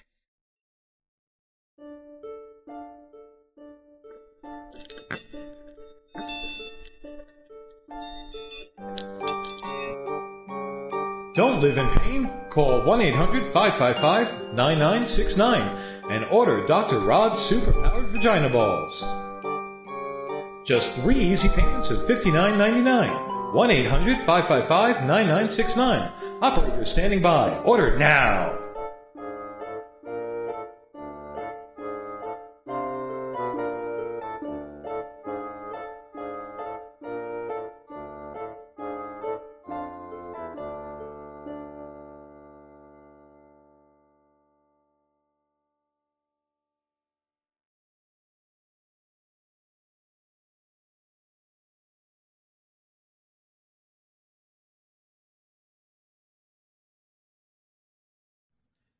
Hello, Tim's mom?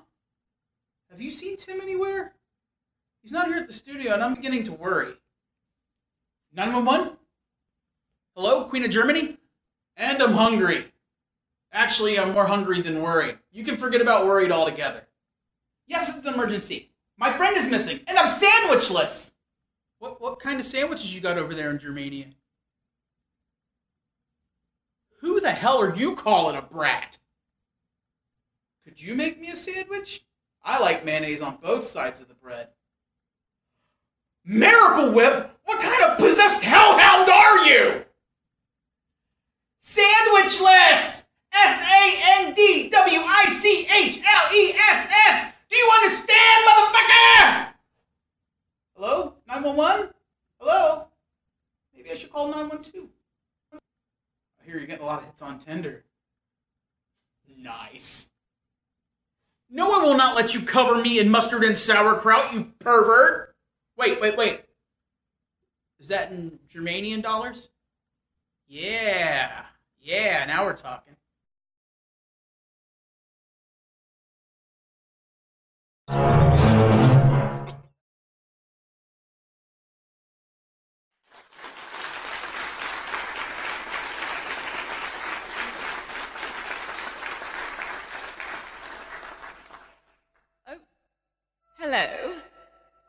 I'm the other Liz.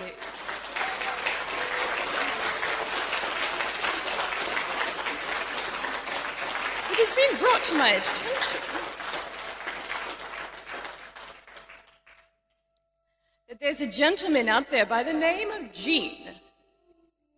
Now, Jean is very close to somebody that I know from a long, long time ago.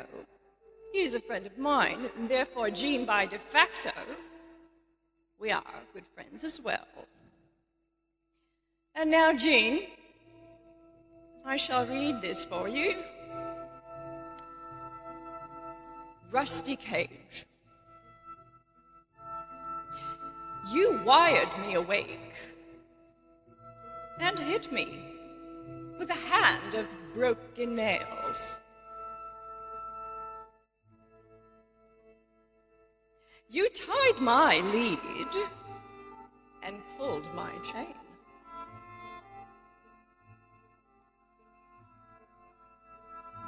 To watch my blood begin to boil. But I'm going to break. I'm going to break my. I'm going to break my rusty cage and run. Too cold to start a fire. I'm burning diesel, burning dinosaur bones, yeah? I'll take the river. Down to still water and ride a pack of dogs. But I'm going to break. I'm going to break my. I'm going to break my rusty cage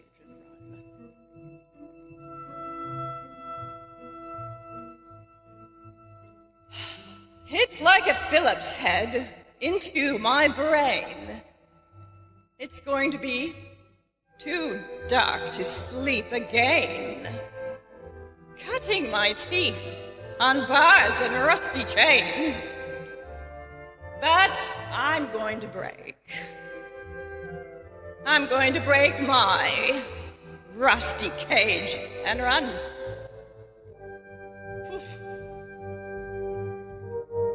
When the forest burns along the road like God's eyes in my headlights.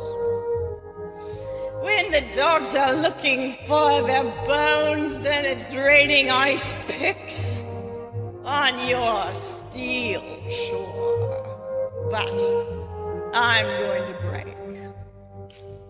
I'm going to break my. I'm going to break my rusty cage.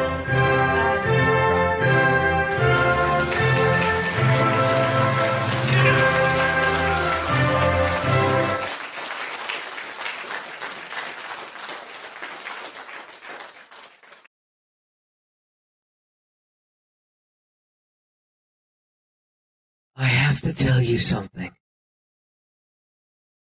I'm only a myth. And until next week, I'll be missing you.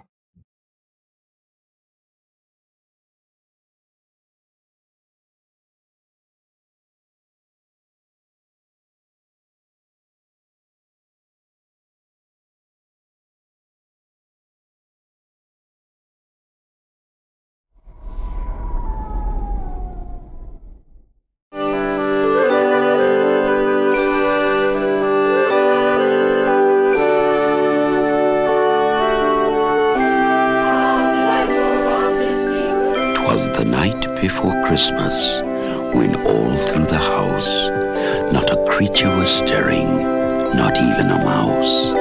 The stockings were hung by the chimney with care, in hopes that St. Nicholas soon would be there.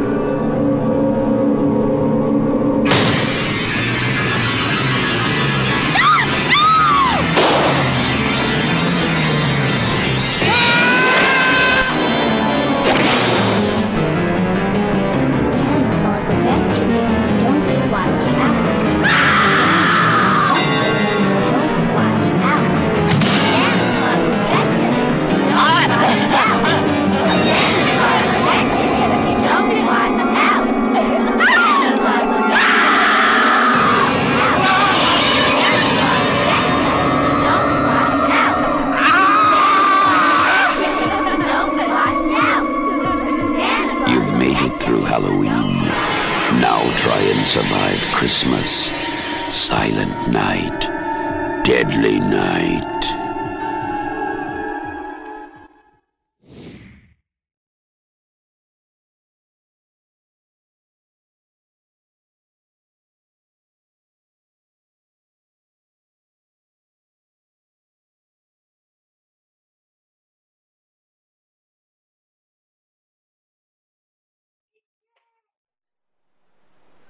And we're back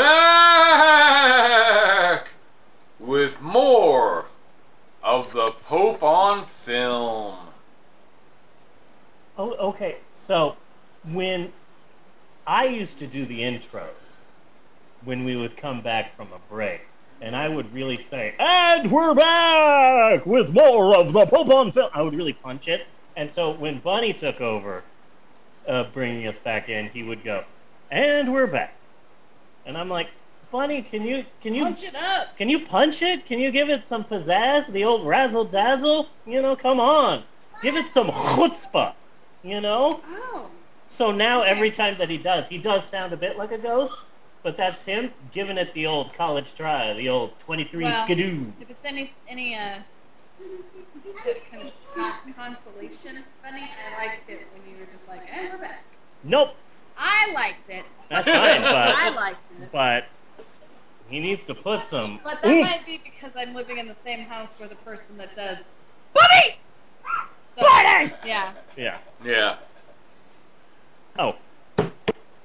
It's time, Bunny! Yes, it is. Uh, yes, Bunny, my friend, it is time yet again for all of us here at the Pope on Film podcast to pick ourselves up from our bootstraps and finally, and eventually, getting around to discussing our all new collection of easy listening hits from the 60s, 70s, and 80s on 4 LPs, 3 cassettes, or 2 CDs. So call now Movie of the Week!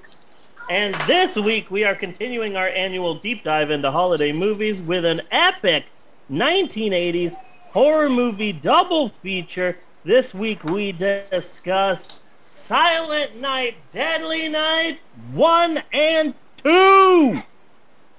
One and one and a half. Or one Yeah. and a quarter. Yeah, and we'll be discussing that when we get to the second film. When the first movie came out in 1984, yet another film cashing in on uh, Johnny Carpenter's Black Christmas remake Halloween.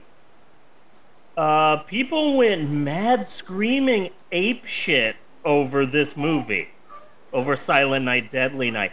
I blame that trailer that trailer makes it seem as if Santa himself is going around killing people, and so Yeah. of course parents went nuts. That trailer was so good. I and don't know. I I think I think it was a leak. I I yeah. I don't think it was. I think it was a created controversy. Well, the creator specifically said we're going to get a lot of heat. A lot of parents are going to be pissed off at us.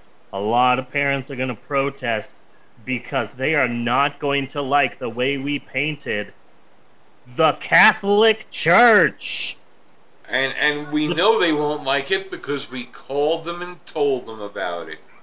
He was specifically convinced that the Catholic Church would go nuts over their uh, interpretation of like the fact that the killer really gets pushed over the edge by the you know Catholic orphanage Yeah. and the strict nuns who would like beat the kids.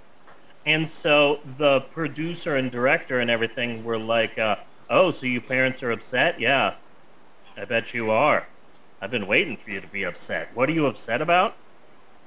Oh, Santa?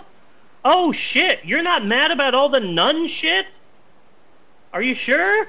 You don't want to be upset about the nun shit because we were ready to fight the Roman Catholic Church, not parents who were pissed about the way we depicted uh, an imaginary fat guy. Yeah. You know? Mm-hmm. So, so yeah, people complained, they protested, they picketed. The PTA tried to stop the release of the film. It was banned all over the place. The trailer only showed for like a week in theaters until parents and eh, until everyone just demanded that they stop showing the preview. It was a fish. It wasn't officially released in England until 2009 Really? because it was a video nasty. Yeah, and there's and I think I've said this before. There's a movie that I think that you would appreciate called Censored. Censor? Yeah. It's called Censor. It came out in England this year, and I think this year I don't even think it played in theaters in America. I think it went straight to like a digital release. But it's about a woman in the 80s who is one of those people who has to watch all of the horror movies and make notes for you have to remove this scene, cut all of this out, re-edit this scene. So she's a video nasties, I don't know, judge, I guess. Yeah. And the movie is about her slowly going insane. It's a video nasties horror movie and it's done really well. And I really, really like it. For a while, it was going to go on my top 10 best movies of the year, but it's an honorable mention at this point. But a really good movie about the, the British video nasties. Yeah. Really like it. Uh, so, uh, Silent Night, Deadly. I'm a little bit high. Silent Night, Deadly Night. Let's talk about one of its main critics, uh, noted asshole Gene Siskel. Okay. Okay. Now, we've talked about him before and why he is a noted asshole, but here's a refresher course in case you're you don't have the Pope on film the home game. He literally doxed in his review of Friday the 13th. He literally doxed the cast. Yeah. He was like, here is the address of the man who owns the company, who owns the company who released the film. And the woman who plays Jason's mother, here is her full name and the small town where she lives. You hmm. should track her down and tell her how upset you are at Friday the 13th existing. You just doxed an actress. Like it's Yeah. her fault that the movie came out. Not only that, but you you you spoiled the ending of the film in the first paragraph of your review. You're a fucking asshole for that alone. Yeah.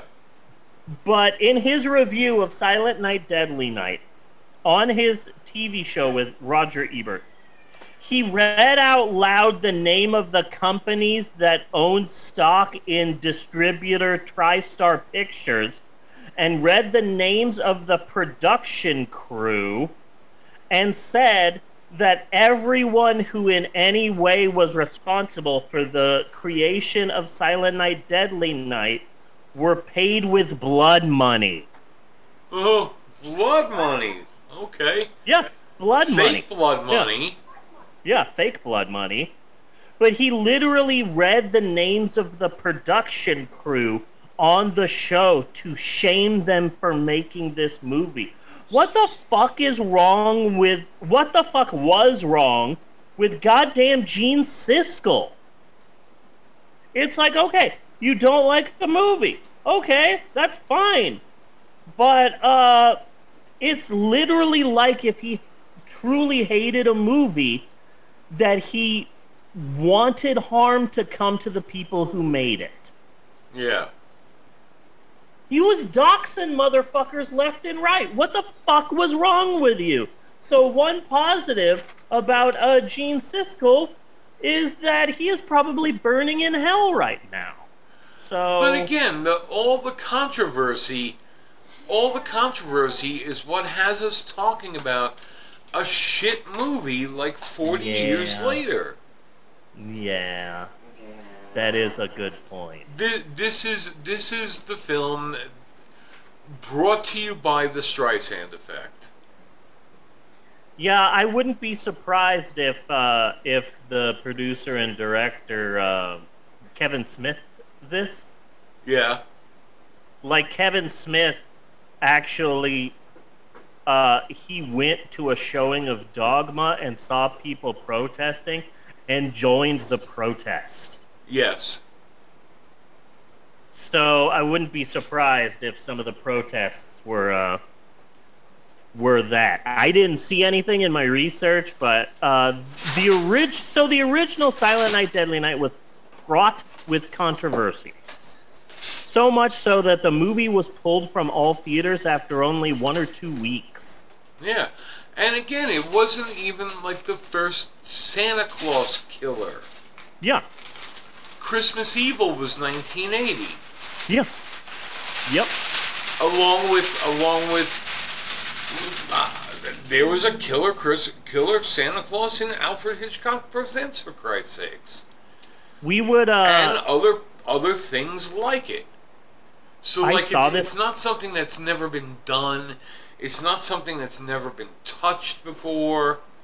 yeah. But everybody decided to get upset this time for some reason.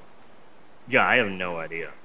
But it only played for like a week or two in theaters, but in that time, probably due to the controversy, uh, it made $2.5 million in theaters in only like two weeks, and that's off of a budget of $750,000. Yeah, So this movie was a big hit, seven hundred despite fifty her thousand dollars sounds kind of like a lot. Yeah. So that's so that so this movie was a big hit despite or possibly because of the controversy. Fun fact, this was released on the exact same day as A Nightmare on Elm Street. Yeah, That is uh, shocking to me. One of the sisters, the the first nun you see, who is uh, teaching the class, looks a lot like a young Ellen DeGeneres. yeah. Like a lot. And it got to the point where it's like i want to look up and see who this woman is. And she's an actress who has been in nothing i've ever seen but the character is sister ellen. Mm. i'm not sure what that means but it means something. I just don't know what. Bunny why don't you hit us with the plot of the first film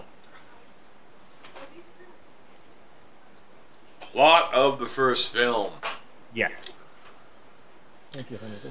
Little kid sees Santa Claus murder his parents, uh, and then is raised and abused by nuns, uh, and then gets a job and snaps and kills people while in a Santa Claus outfit.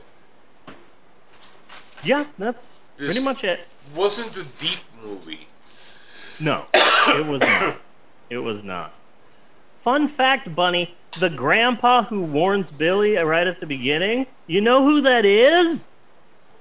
Uh, I, I looked him up, but no, remind me. That's Old Man Peabody. He used to own all of this land. He had this crazy idea about breeding pine trees. Yes. Yeah, he was fucking in uh, Back to the Future the next year. Yeah. And that got me thinking about Back to the Future. Okay, so in the beginning, when they do the experiment, the experiment happens at Twin Pines Mall. And Dr. Brown mentions that old man Peabody used to own all of this land, uh, used to be farmland. Old man Peabody owned all of this. He had this crazy idea about breeding pine cones. And then Marty McFly goes back to 1955. He flees the farm, and Old Man Peabody's shooting at him. When he drives off, he drives through a pine tree, and Old Man Peabody yells, My pines! And so when he goes back to 1985, he doesn't notice this, but the sign for Twin Pines Mall now says Lone Pine Mall. Yeah.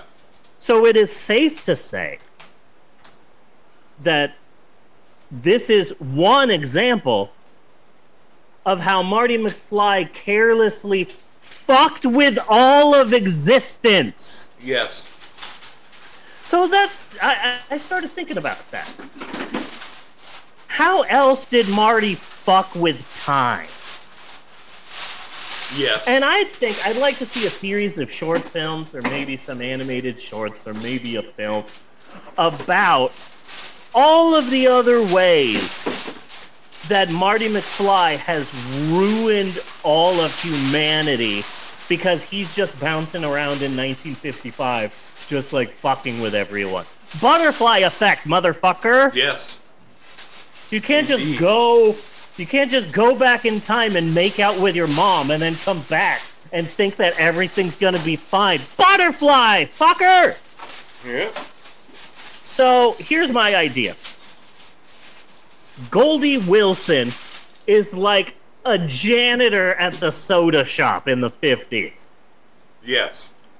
He's just cleaning the toilets and cleaning the glasses and throwing out the trash, cleaning the toilets. And uh, he becomes mayor.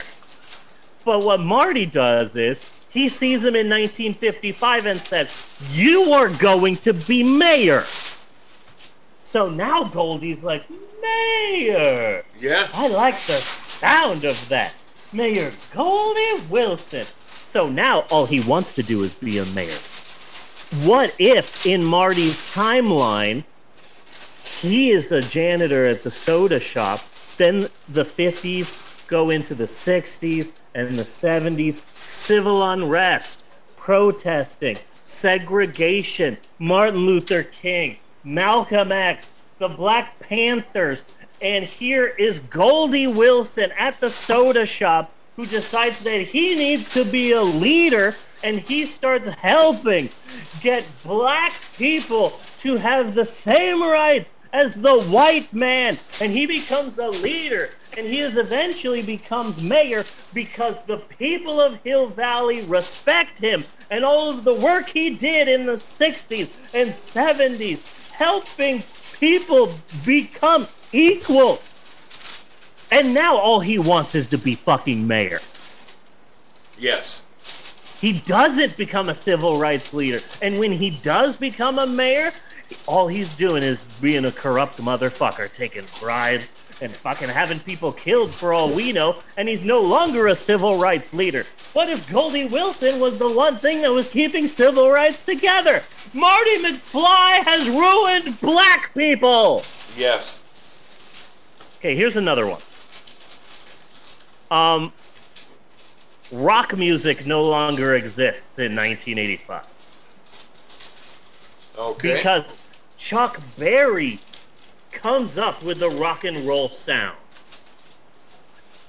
But now he does it because he knows that some fucking white kid in the middle of nowhere created rock and then disappeared. So he now doesn't create rock music that Elvis then copies blatantly and becomes the father of rock and roll. Rock doesn't exist because Marty McFly had to invent it. Yeah. Yeah. Here's another one.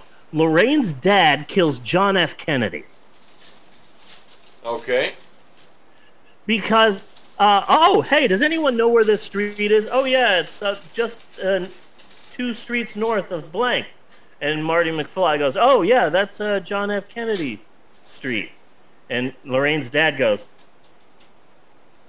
who the hell is John F. Kennedy? He becomes obsessed with that name. Yeah. John F. Kennedy. Never heard of that. What is John F. Kennedy? So when John F. Kennedy becomes a politician and then becomes president, Lorraine's dad is obsessed with him, and it's him that kills JFK. Uh huh. I'm just saying that if Marty changed the name of a mall, there's a bunch of other shit that went wrong in the timeline that we don't know about. True. And I'd like to see that focused on. And also, I think that the ways that Marty McFly ruined time are more exciting to talk about than Silent Night, Deadly Night. And we don't know for a fact that he didn't fuck his mom. Yes, yes, that is correct. All we know is he didn't fuck his mom on camera.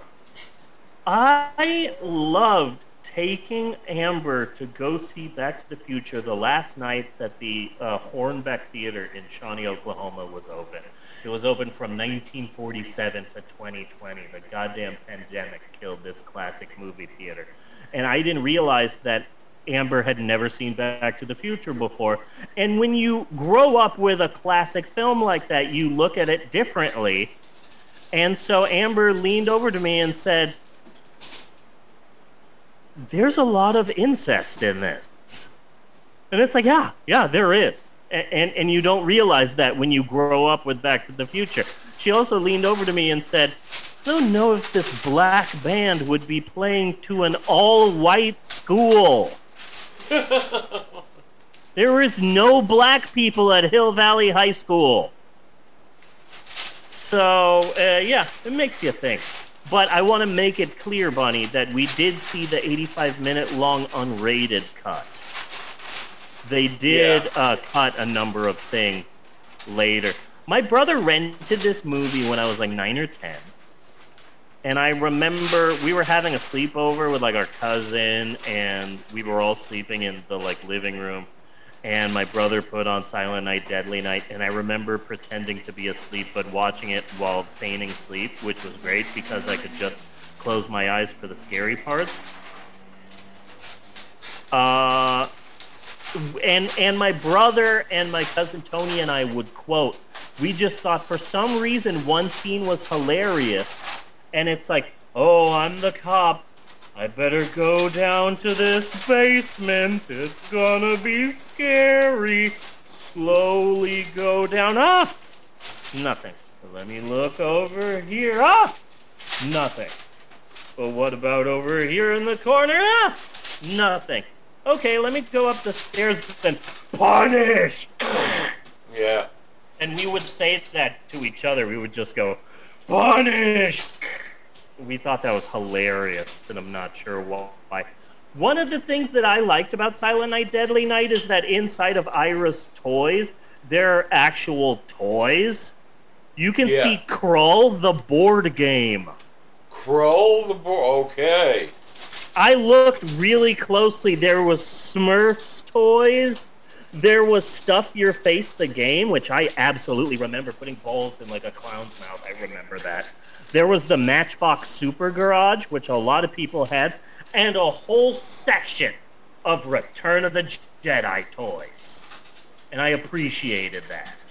That was cool. So yeah, uh, Silent Night, Deadly Night. The movie is kind of shit, but it's dumb fun. The LA Times said that this would be considered one of the worst films of all time. And no, No, This it isn't one of was, the- It, it was it was a substandard slasher flick, like a lot of sub substandard slasher flicks that we had at the time. Yeah. They did a fairly interesting job setting up the, the psychosis. yeah, You know, setting up a person who's close to snapping. Yeah. You know, not a great job, but a, a, an okay job. I also like just the fact that like I grew up I grew up in a strict religious upbringing. Time to murder. I Yeah. like that. I, I just just that I appreciate. But yeah, the new, the LA Times said this would be one of the worst films of all time. I mean, it's dumb fun. It's a dumb fun slasher. It's not Recep İvedik 5. We get more clicks when we talk about Recep İvedik, Yes. the legendary Turkish series of films. So, shout out to Although there are at least five Silent Night, Deadly Night movies I see. Okay, and let me talk about that. I have a fun story. Okay, so when the first Silent Night, Deadly Night came out, a bunch of people were speaking out against it. And one of the most vocal opponents of Silent Night, Deadly Night was actor Mickey Rooney. You know, all three foot two of him, Mickey Rooney, was like, oh, this is uh, ruining children and ruining Christmas, and, and this is disgusting. And he was the most vocal opponent of Silent Night, Deadly Night. He was disgusted by it, absolutely disgusted. And then later, uh, he agreed to be in a horror movie called The Toy Maker.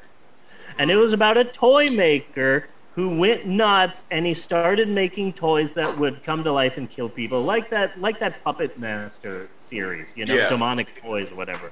It was called The Toy Maker, and it was about this old guy, and he made toys that started killing people.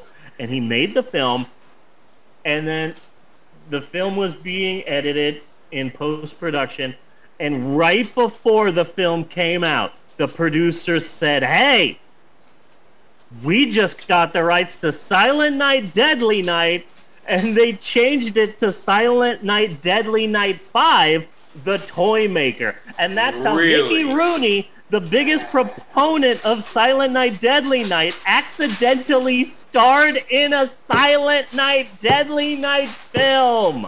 That's pretty awesome. That's fucking awesome. That's ironic as hell. That's what Alanis Morissette was singing about. That story was like rain on your wedding day. Fucking Yes. love that. And then people attacked Mickey Rooney, and it's like, how could you be in a Silent Night, Deadly Night film after all the things that you said? And he has to say, like, look, I didn't know I was starring in a Silent Night, Deadly Night film. And it's like, oh, oh likely story. But he totally didn't know. They just they just screwed him, and I fucking love that. So the first film is a legendary low-budget, controversial '80s slasher, fun. Came out the same day as the first Nightmare, Nightmare on Elm Street, Silent Night, Deadly Night is a dumb classic. But the second movie, Oh. what a piece of shit! Okay, so for our audience, if you really don't want to watch either the first or second Silent Night, Bloody Night movies, Silent Night, Deadly Night movies, but for some reason you you either have to watch it or you have to fuck a pig on national television. Watch the second one. Yeah. Because the second one has the first one. And really not much else. Yeah, no, it absolutely does not. It absolutely does not. So the producers are like, hey, Silent Night, Deadly Night 1, huge hit. We need to make a second one.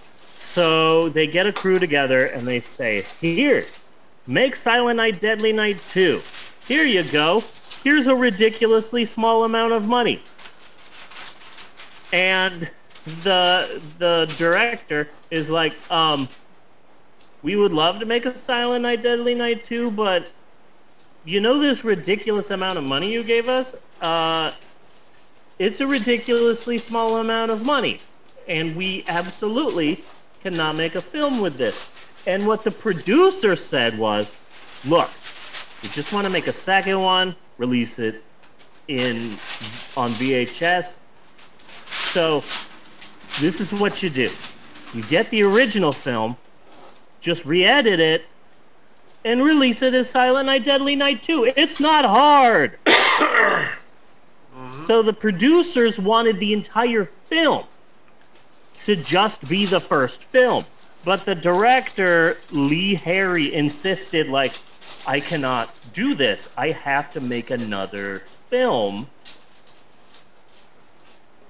But i if you want me to use the first film, I can do that. And that's why, like, 30 to 40 minutes of this film is just flashbacks from the first film. The producers wanted the entire thing minutes. to just be the first one. 40 Yeah. minutes. Not Yeah. 30 to 40 minutes. It was motherfucking 40 minutes. The first 40 minutes of this movie is the first movie. Now, yeah, what also how is he flashing back to his brother's memories? Yeah, especially Okay. when he was like three. And then how is he flashing back to his brother's memories when his brother wasn't even in the scene? Yeah. I don't know. I, I think we have to explore this new superpower further Right? in depth. Yeah. But the what the producer originally wanted was film an opening where someone's in a loony bin. Sh- Show the first film again and then film a scene afterwards where he's still in the loony bin and he's telling the story of the first film. There you go. We'll just call it Silent Night Deadly Night 2. But to his credit, the director insisted, "No, I have to film an actual movie." And he's the reason why it's just 40 minutes and not the whole movie. Yes. So that's fucking crazy. Silent Night Deadly Night 2 hardly feels like a film. No. Period. No, no. So many of these, the, so many of the scenes, the new scenes, are just shot in his neighborhood. Yeah. Very Just Tammy and the T Rex. Not even a fucking Santa suit. Killing people with a gun. You know? Yeah. It's very Tammy and the T Rex. I'm just going to use everything in front of my house. And as But- much as I, I, I would love to hate the star of this movie, which I do kind of hate, but goddamn, he fucking tried. He was awful, but he tried. He put his all into it, and still just hey, he still just sucked. To be clear, uh, for all the people who are just listening to this, I am repeatedly raising my eyebrows up and down, which is what the star of Silent Night Deadly Night 2 considers acting. Yes. So that's exciting. and the Uh, most awesome fake read about that? diabolical laughter ever. Yeah. Yeah.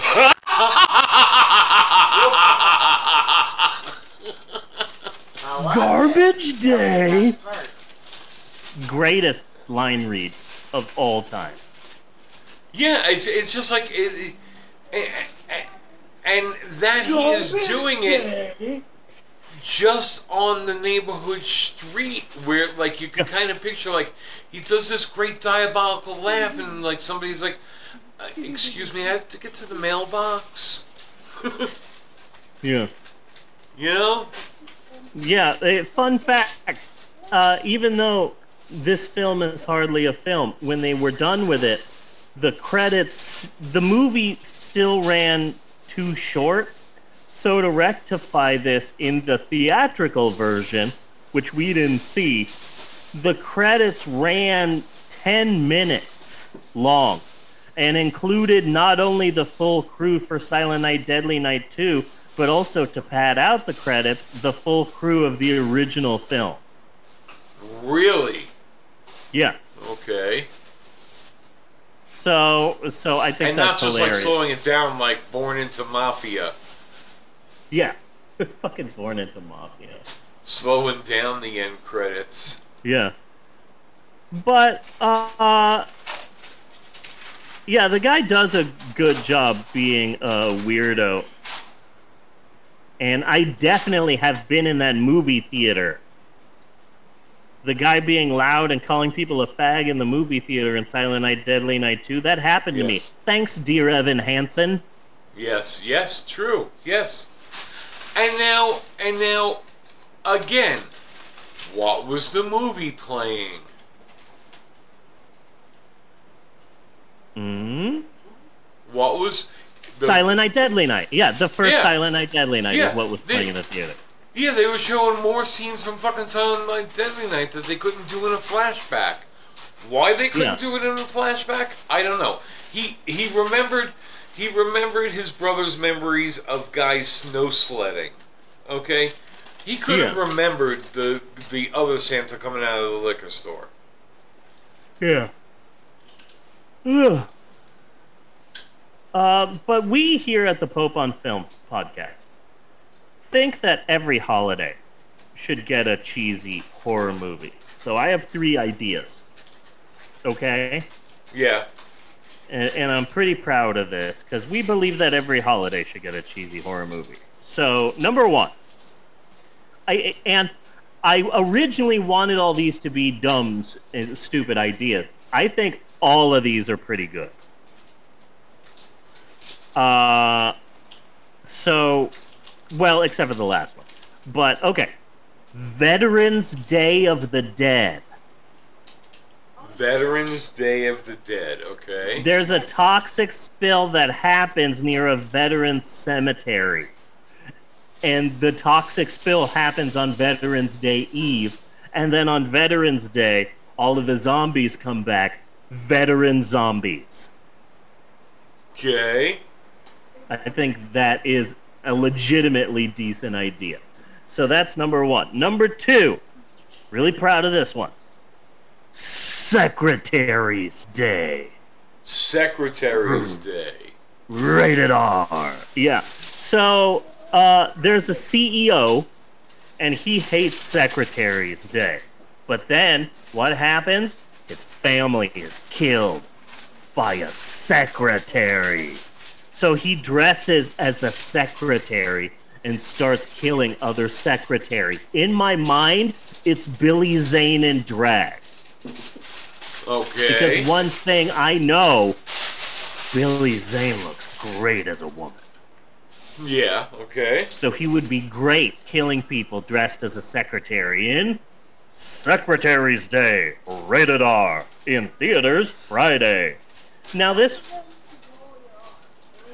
Rated R. rated R. Like that one uh, Simpsons thing. Yeah, yeah. Rated So this one's a bit reaching, but uh, National Well, Ice I don't know. Day. I'm kind of, I'm kind of picturing like nine to five, but like way more satanic. Yeah, You okay. know? What about nine to six six six? I now we're talking. Now we're cooking with gas. So here's my third movie, uh, National Ice Cream Day. Uh, a family is killed. Uh, By an ice cream truck? not sure. Not sure. The family is killed by a brain freeze. Okay. But then one kid sees this happen. And when he gets older, he decides to take revenge on ice cream and starts uh, picking people off one by one in an ice cream factory. Well, wait a second. I, I I think you probably didn't hear her, but Jeannie said something, and I think she might be on to something. That Like they go crazy from having brain Yeah. freeze. maybe you get brain freeze so bad Turn into a zombie. That it drives you to kill, or you become a zombie, or something like that. It is the result of the brain freeze. Okay, a brain freeze that never stops. Yeah. Oh my god! Just that pain that you get from a brain freeze, but then it only lasts like five seconds. The pain continues and it causes you to start killing people.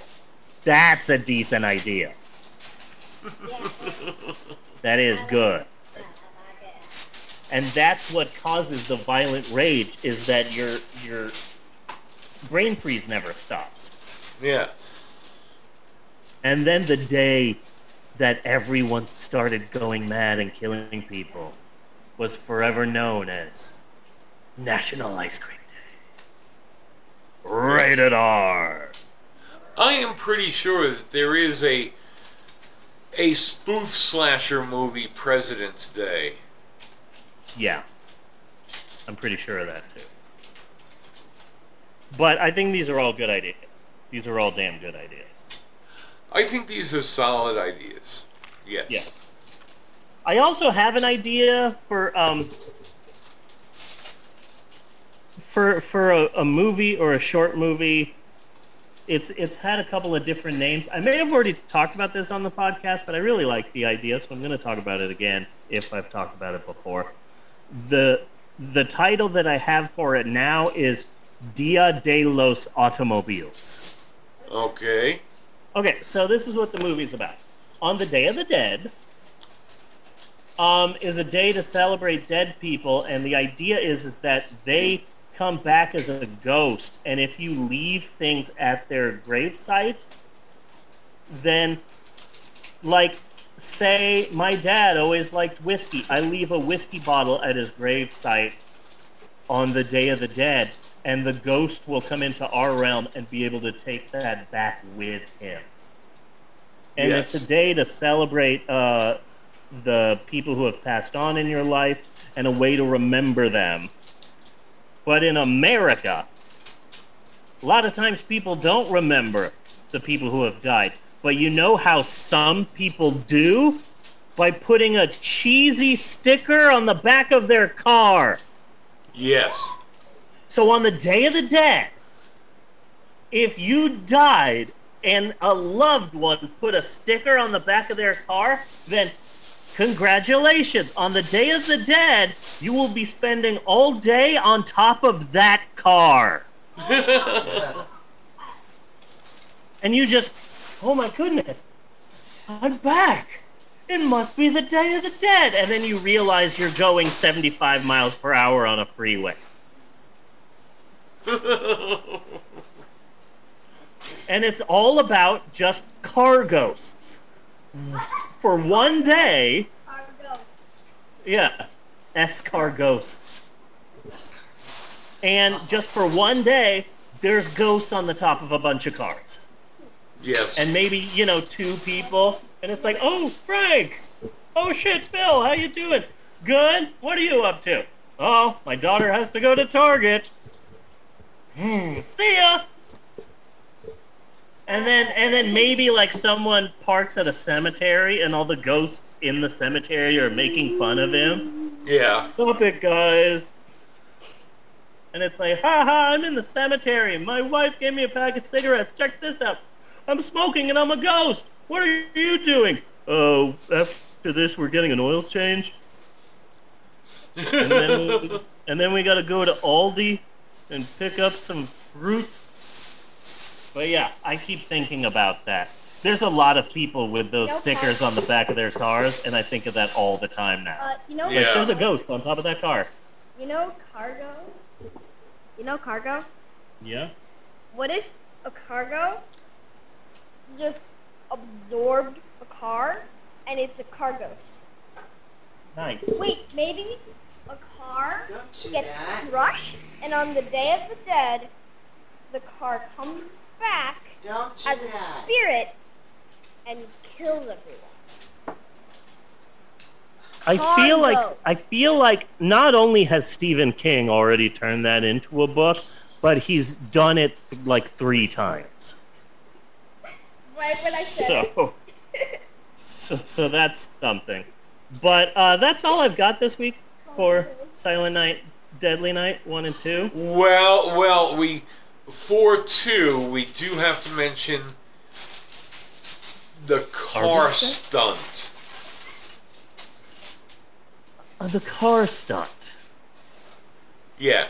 So after he shoots the garbage guy, then there's a Garbage day. then there's a car coming toward him. So he starts shooting at the car. Yes. and then it he shoots the radiator, which makes the car go up on two wheels or whatever. Yeah. But then the car is up on two wheels and drives past him in a long shot, Yes. and you could see for a second he had a fucking duck. that car was right the fuck next to him. Yeah. That was really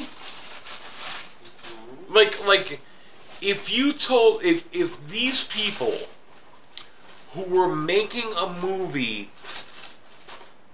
with 500 bucks and 45 books of H&S green stamps Yeah. and they told me that you they were going to do this car stunt and I had to stand there in the car no that's where I'm walking off Yeah. the fuck you are. You're gonna get me reminds me- killed. You don't know what you're doing. It reminds me of the beginning of uh, Attack of the Killer Tomatoes.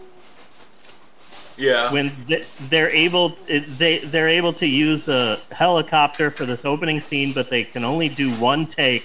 And it, as it just so happens, in that one take, the L, the the helicopter crashes, so they just use it. yeah And the helicopter crashes, and then they walk out of it going, "Whoo, glad we survived that." Anyway, they just, they just keep the horrible thing in the movie because it's like, "Hey, we had one take. This is what happened. Fuck it." yeah yeah but that is Use about it. what else I mean I mean there was no movie here so there's nothing Yeah, to it's not talk movie. about but but this second part Yeah, We've pretty Silent much just told the entire second part. Yeah. Yeah. But I never saw any of the other Silent Night Deadly Nights. I saw the first one a couple of times, probably when I was too young, and then the second one because Garbage Day. But I've never seen any of the other ones, and I don't think I need to. No, no. Yeah. But this, If anything, I might see just the- like, it's just like, oh look, it's a white guy in a neighborhood shooting people. Yeah. It's not even really Santa related anymore. Yeah, and and it's like, well, of course there's a white guy in the neighborhood shooting people. That's what white guys do. Yup. Yeah. I am really high right now. Uh, so that's all I've got this week. Next week is the last episode of 2021, and we're going out the way we always do with, I believe, our 97th annual discussion of the greatest movie of all time, Santa and the Ice Cream Bunny. Uh, a Steven Spielberg production. Uh, fun fact the script was written by Nelson Mandela in prison. yes. So it's a big deal. Originally, uh, uh, what's his name? Donald Sutherland wanted to star in it as the the ice cream bunny. But, Yeah. But Barry Mahon said no. Yeah. Not gonna happen. The entire soundtrack is by Pink Floyd, but they did it under a different name. Yes, they So did as- the soft white underbelly. Yeah. Yeah. And of course, it filmed in downtown Pirate Land, a theme park not many people remember. That's next week, and I'm excited to once again Okay, discuss. wait. One question though. Jack and the Beanstalk or Thumbelina? Yeah, uh, let's do the Thumbelina. I feel like we did Jack and the Beanstalk last year. Yeah. I think we did that a couple of years in a row. So let's let's do the Yeah. Thumbelina again. Yeah, we're doing the, the Thumbelina. Uh, there are two different. The different. one that I like. No, there are two different versions of Santa Claus, of Santa and the Ice Cream Bunny. One that has one movie inside of it, and one that has a different movie inside of it. And in the beginning, we always did the version with Thumbelina until finally, I think Bunny found the version with Jack and the Beanstalk. And then we've done that a couple of years. Now we're going back to Thumbelina, which is longer, Yes. but I think there's more going on with Thumbelina than Jack and the Beanstalk. but anyway, I don't know. We'll figure that out next week. But now that I'm looking back at this week, oh man, the highs, the lows, the ups, the downs. Gene Siskel is a piece of shit. Uh, Together, Together, starring Patti Harrison. And uh, uh, I failed coup attempt. Thank you. I gotta say, I think this has been a, a pretty good episode, a fairly good episode, somewhat good, pretty darn Damn good. good. I damn good. It's been a damn good episode. It's Okay. been a damn good episode. Okay, good. I was gonna say that, but I didn't. I didn't. I feel like you're the person who decides whether it's damn good or not damn good. And you know, I don't want to impose. But yes, I concur with your assessment, good sir. So until next week, I am Bunny Williams. And I am really high. And on behalf of Natasha, Eleanor, Maxwell, Mal, and everyone else, I just want to say thanks for listening. And we will see you next week, you godless heathens. And you douche waffles and poopy potatoes. Thank you, Bella. And you Super Mario. And you other mother. And you other mothers. That's nice. I like that. Okay. Uh. Do do do do do. Do do do do do. Do do do do do do do do. Skitty papa doo wow. Cut and print. And put it on a cookie. That's a wrap. Woo!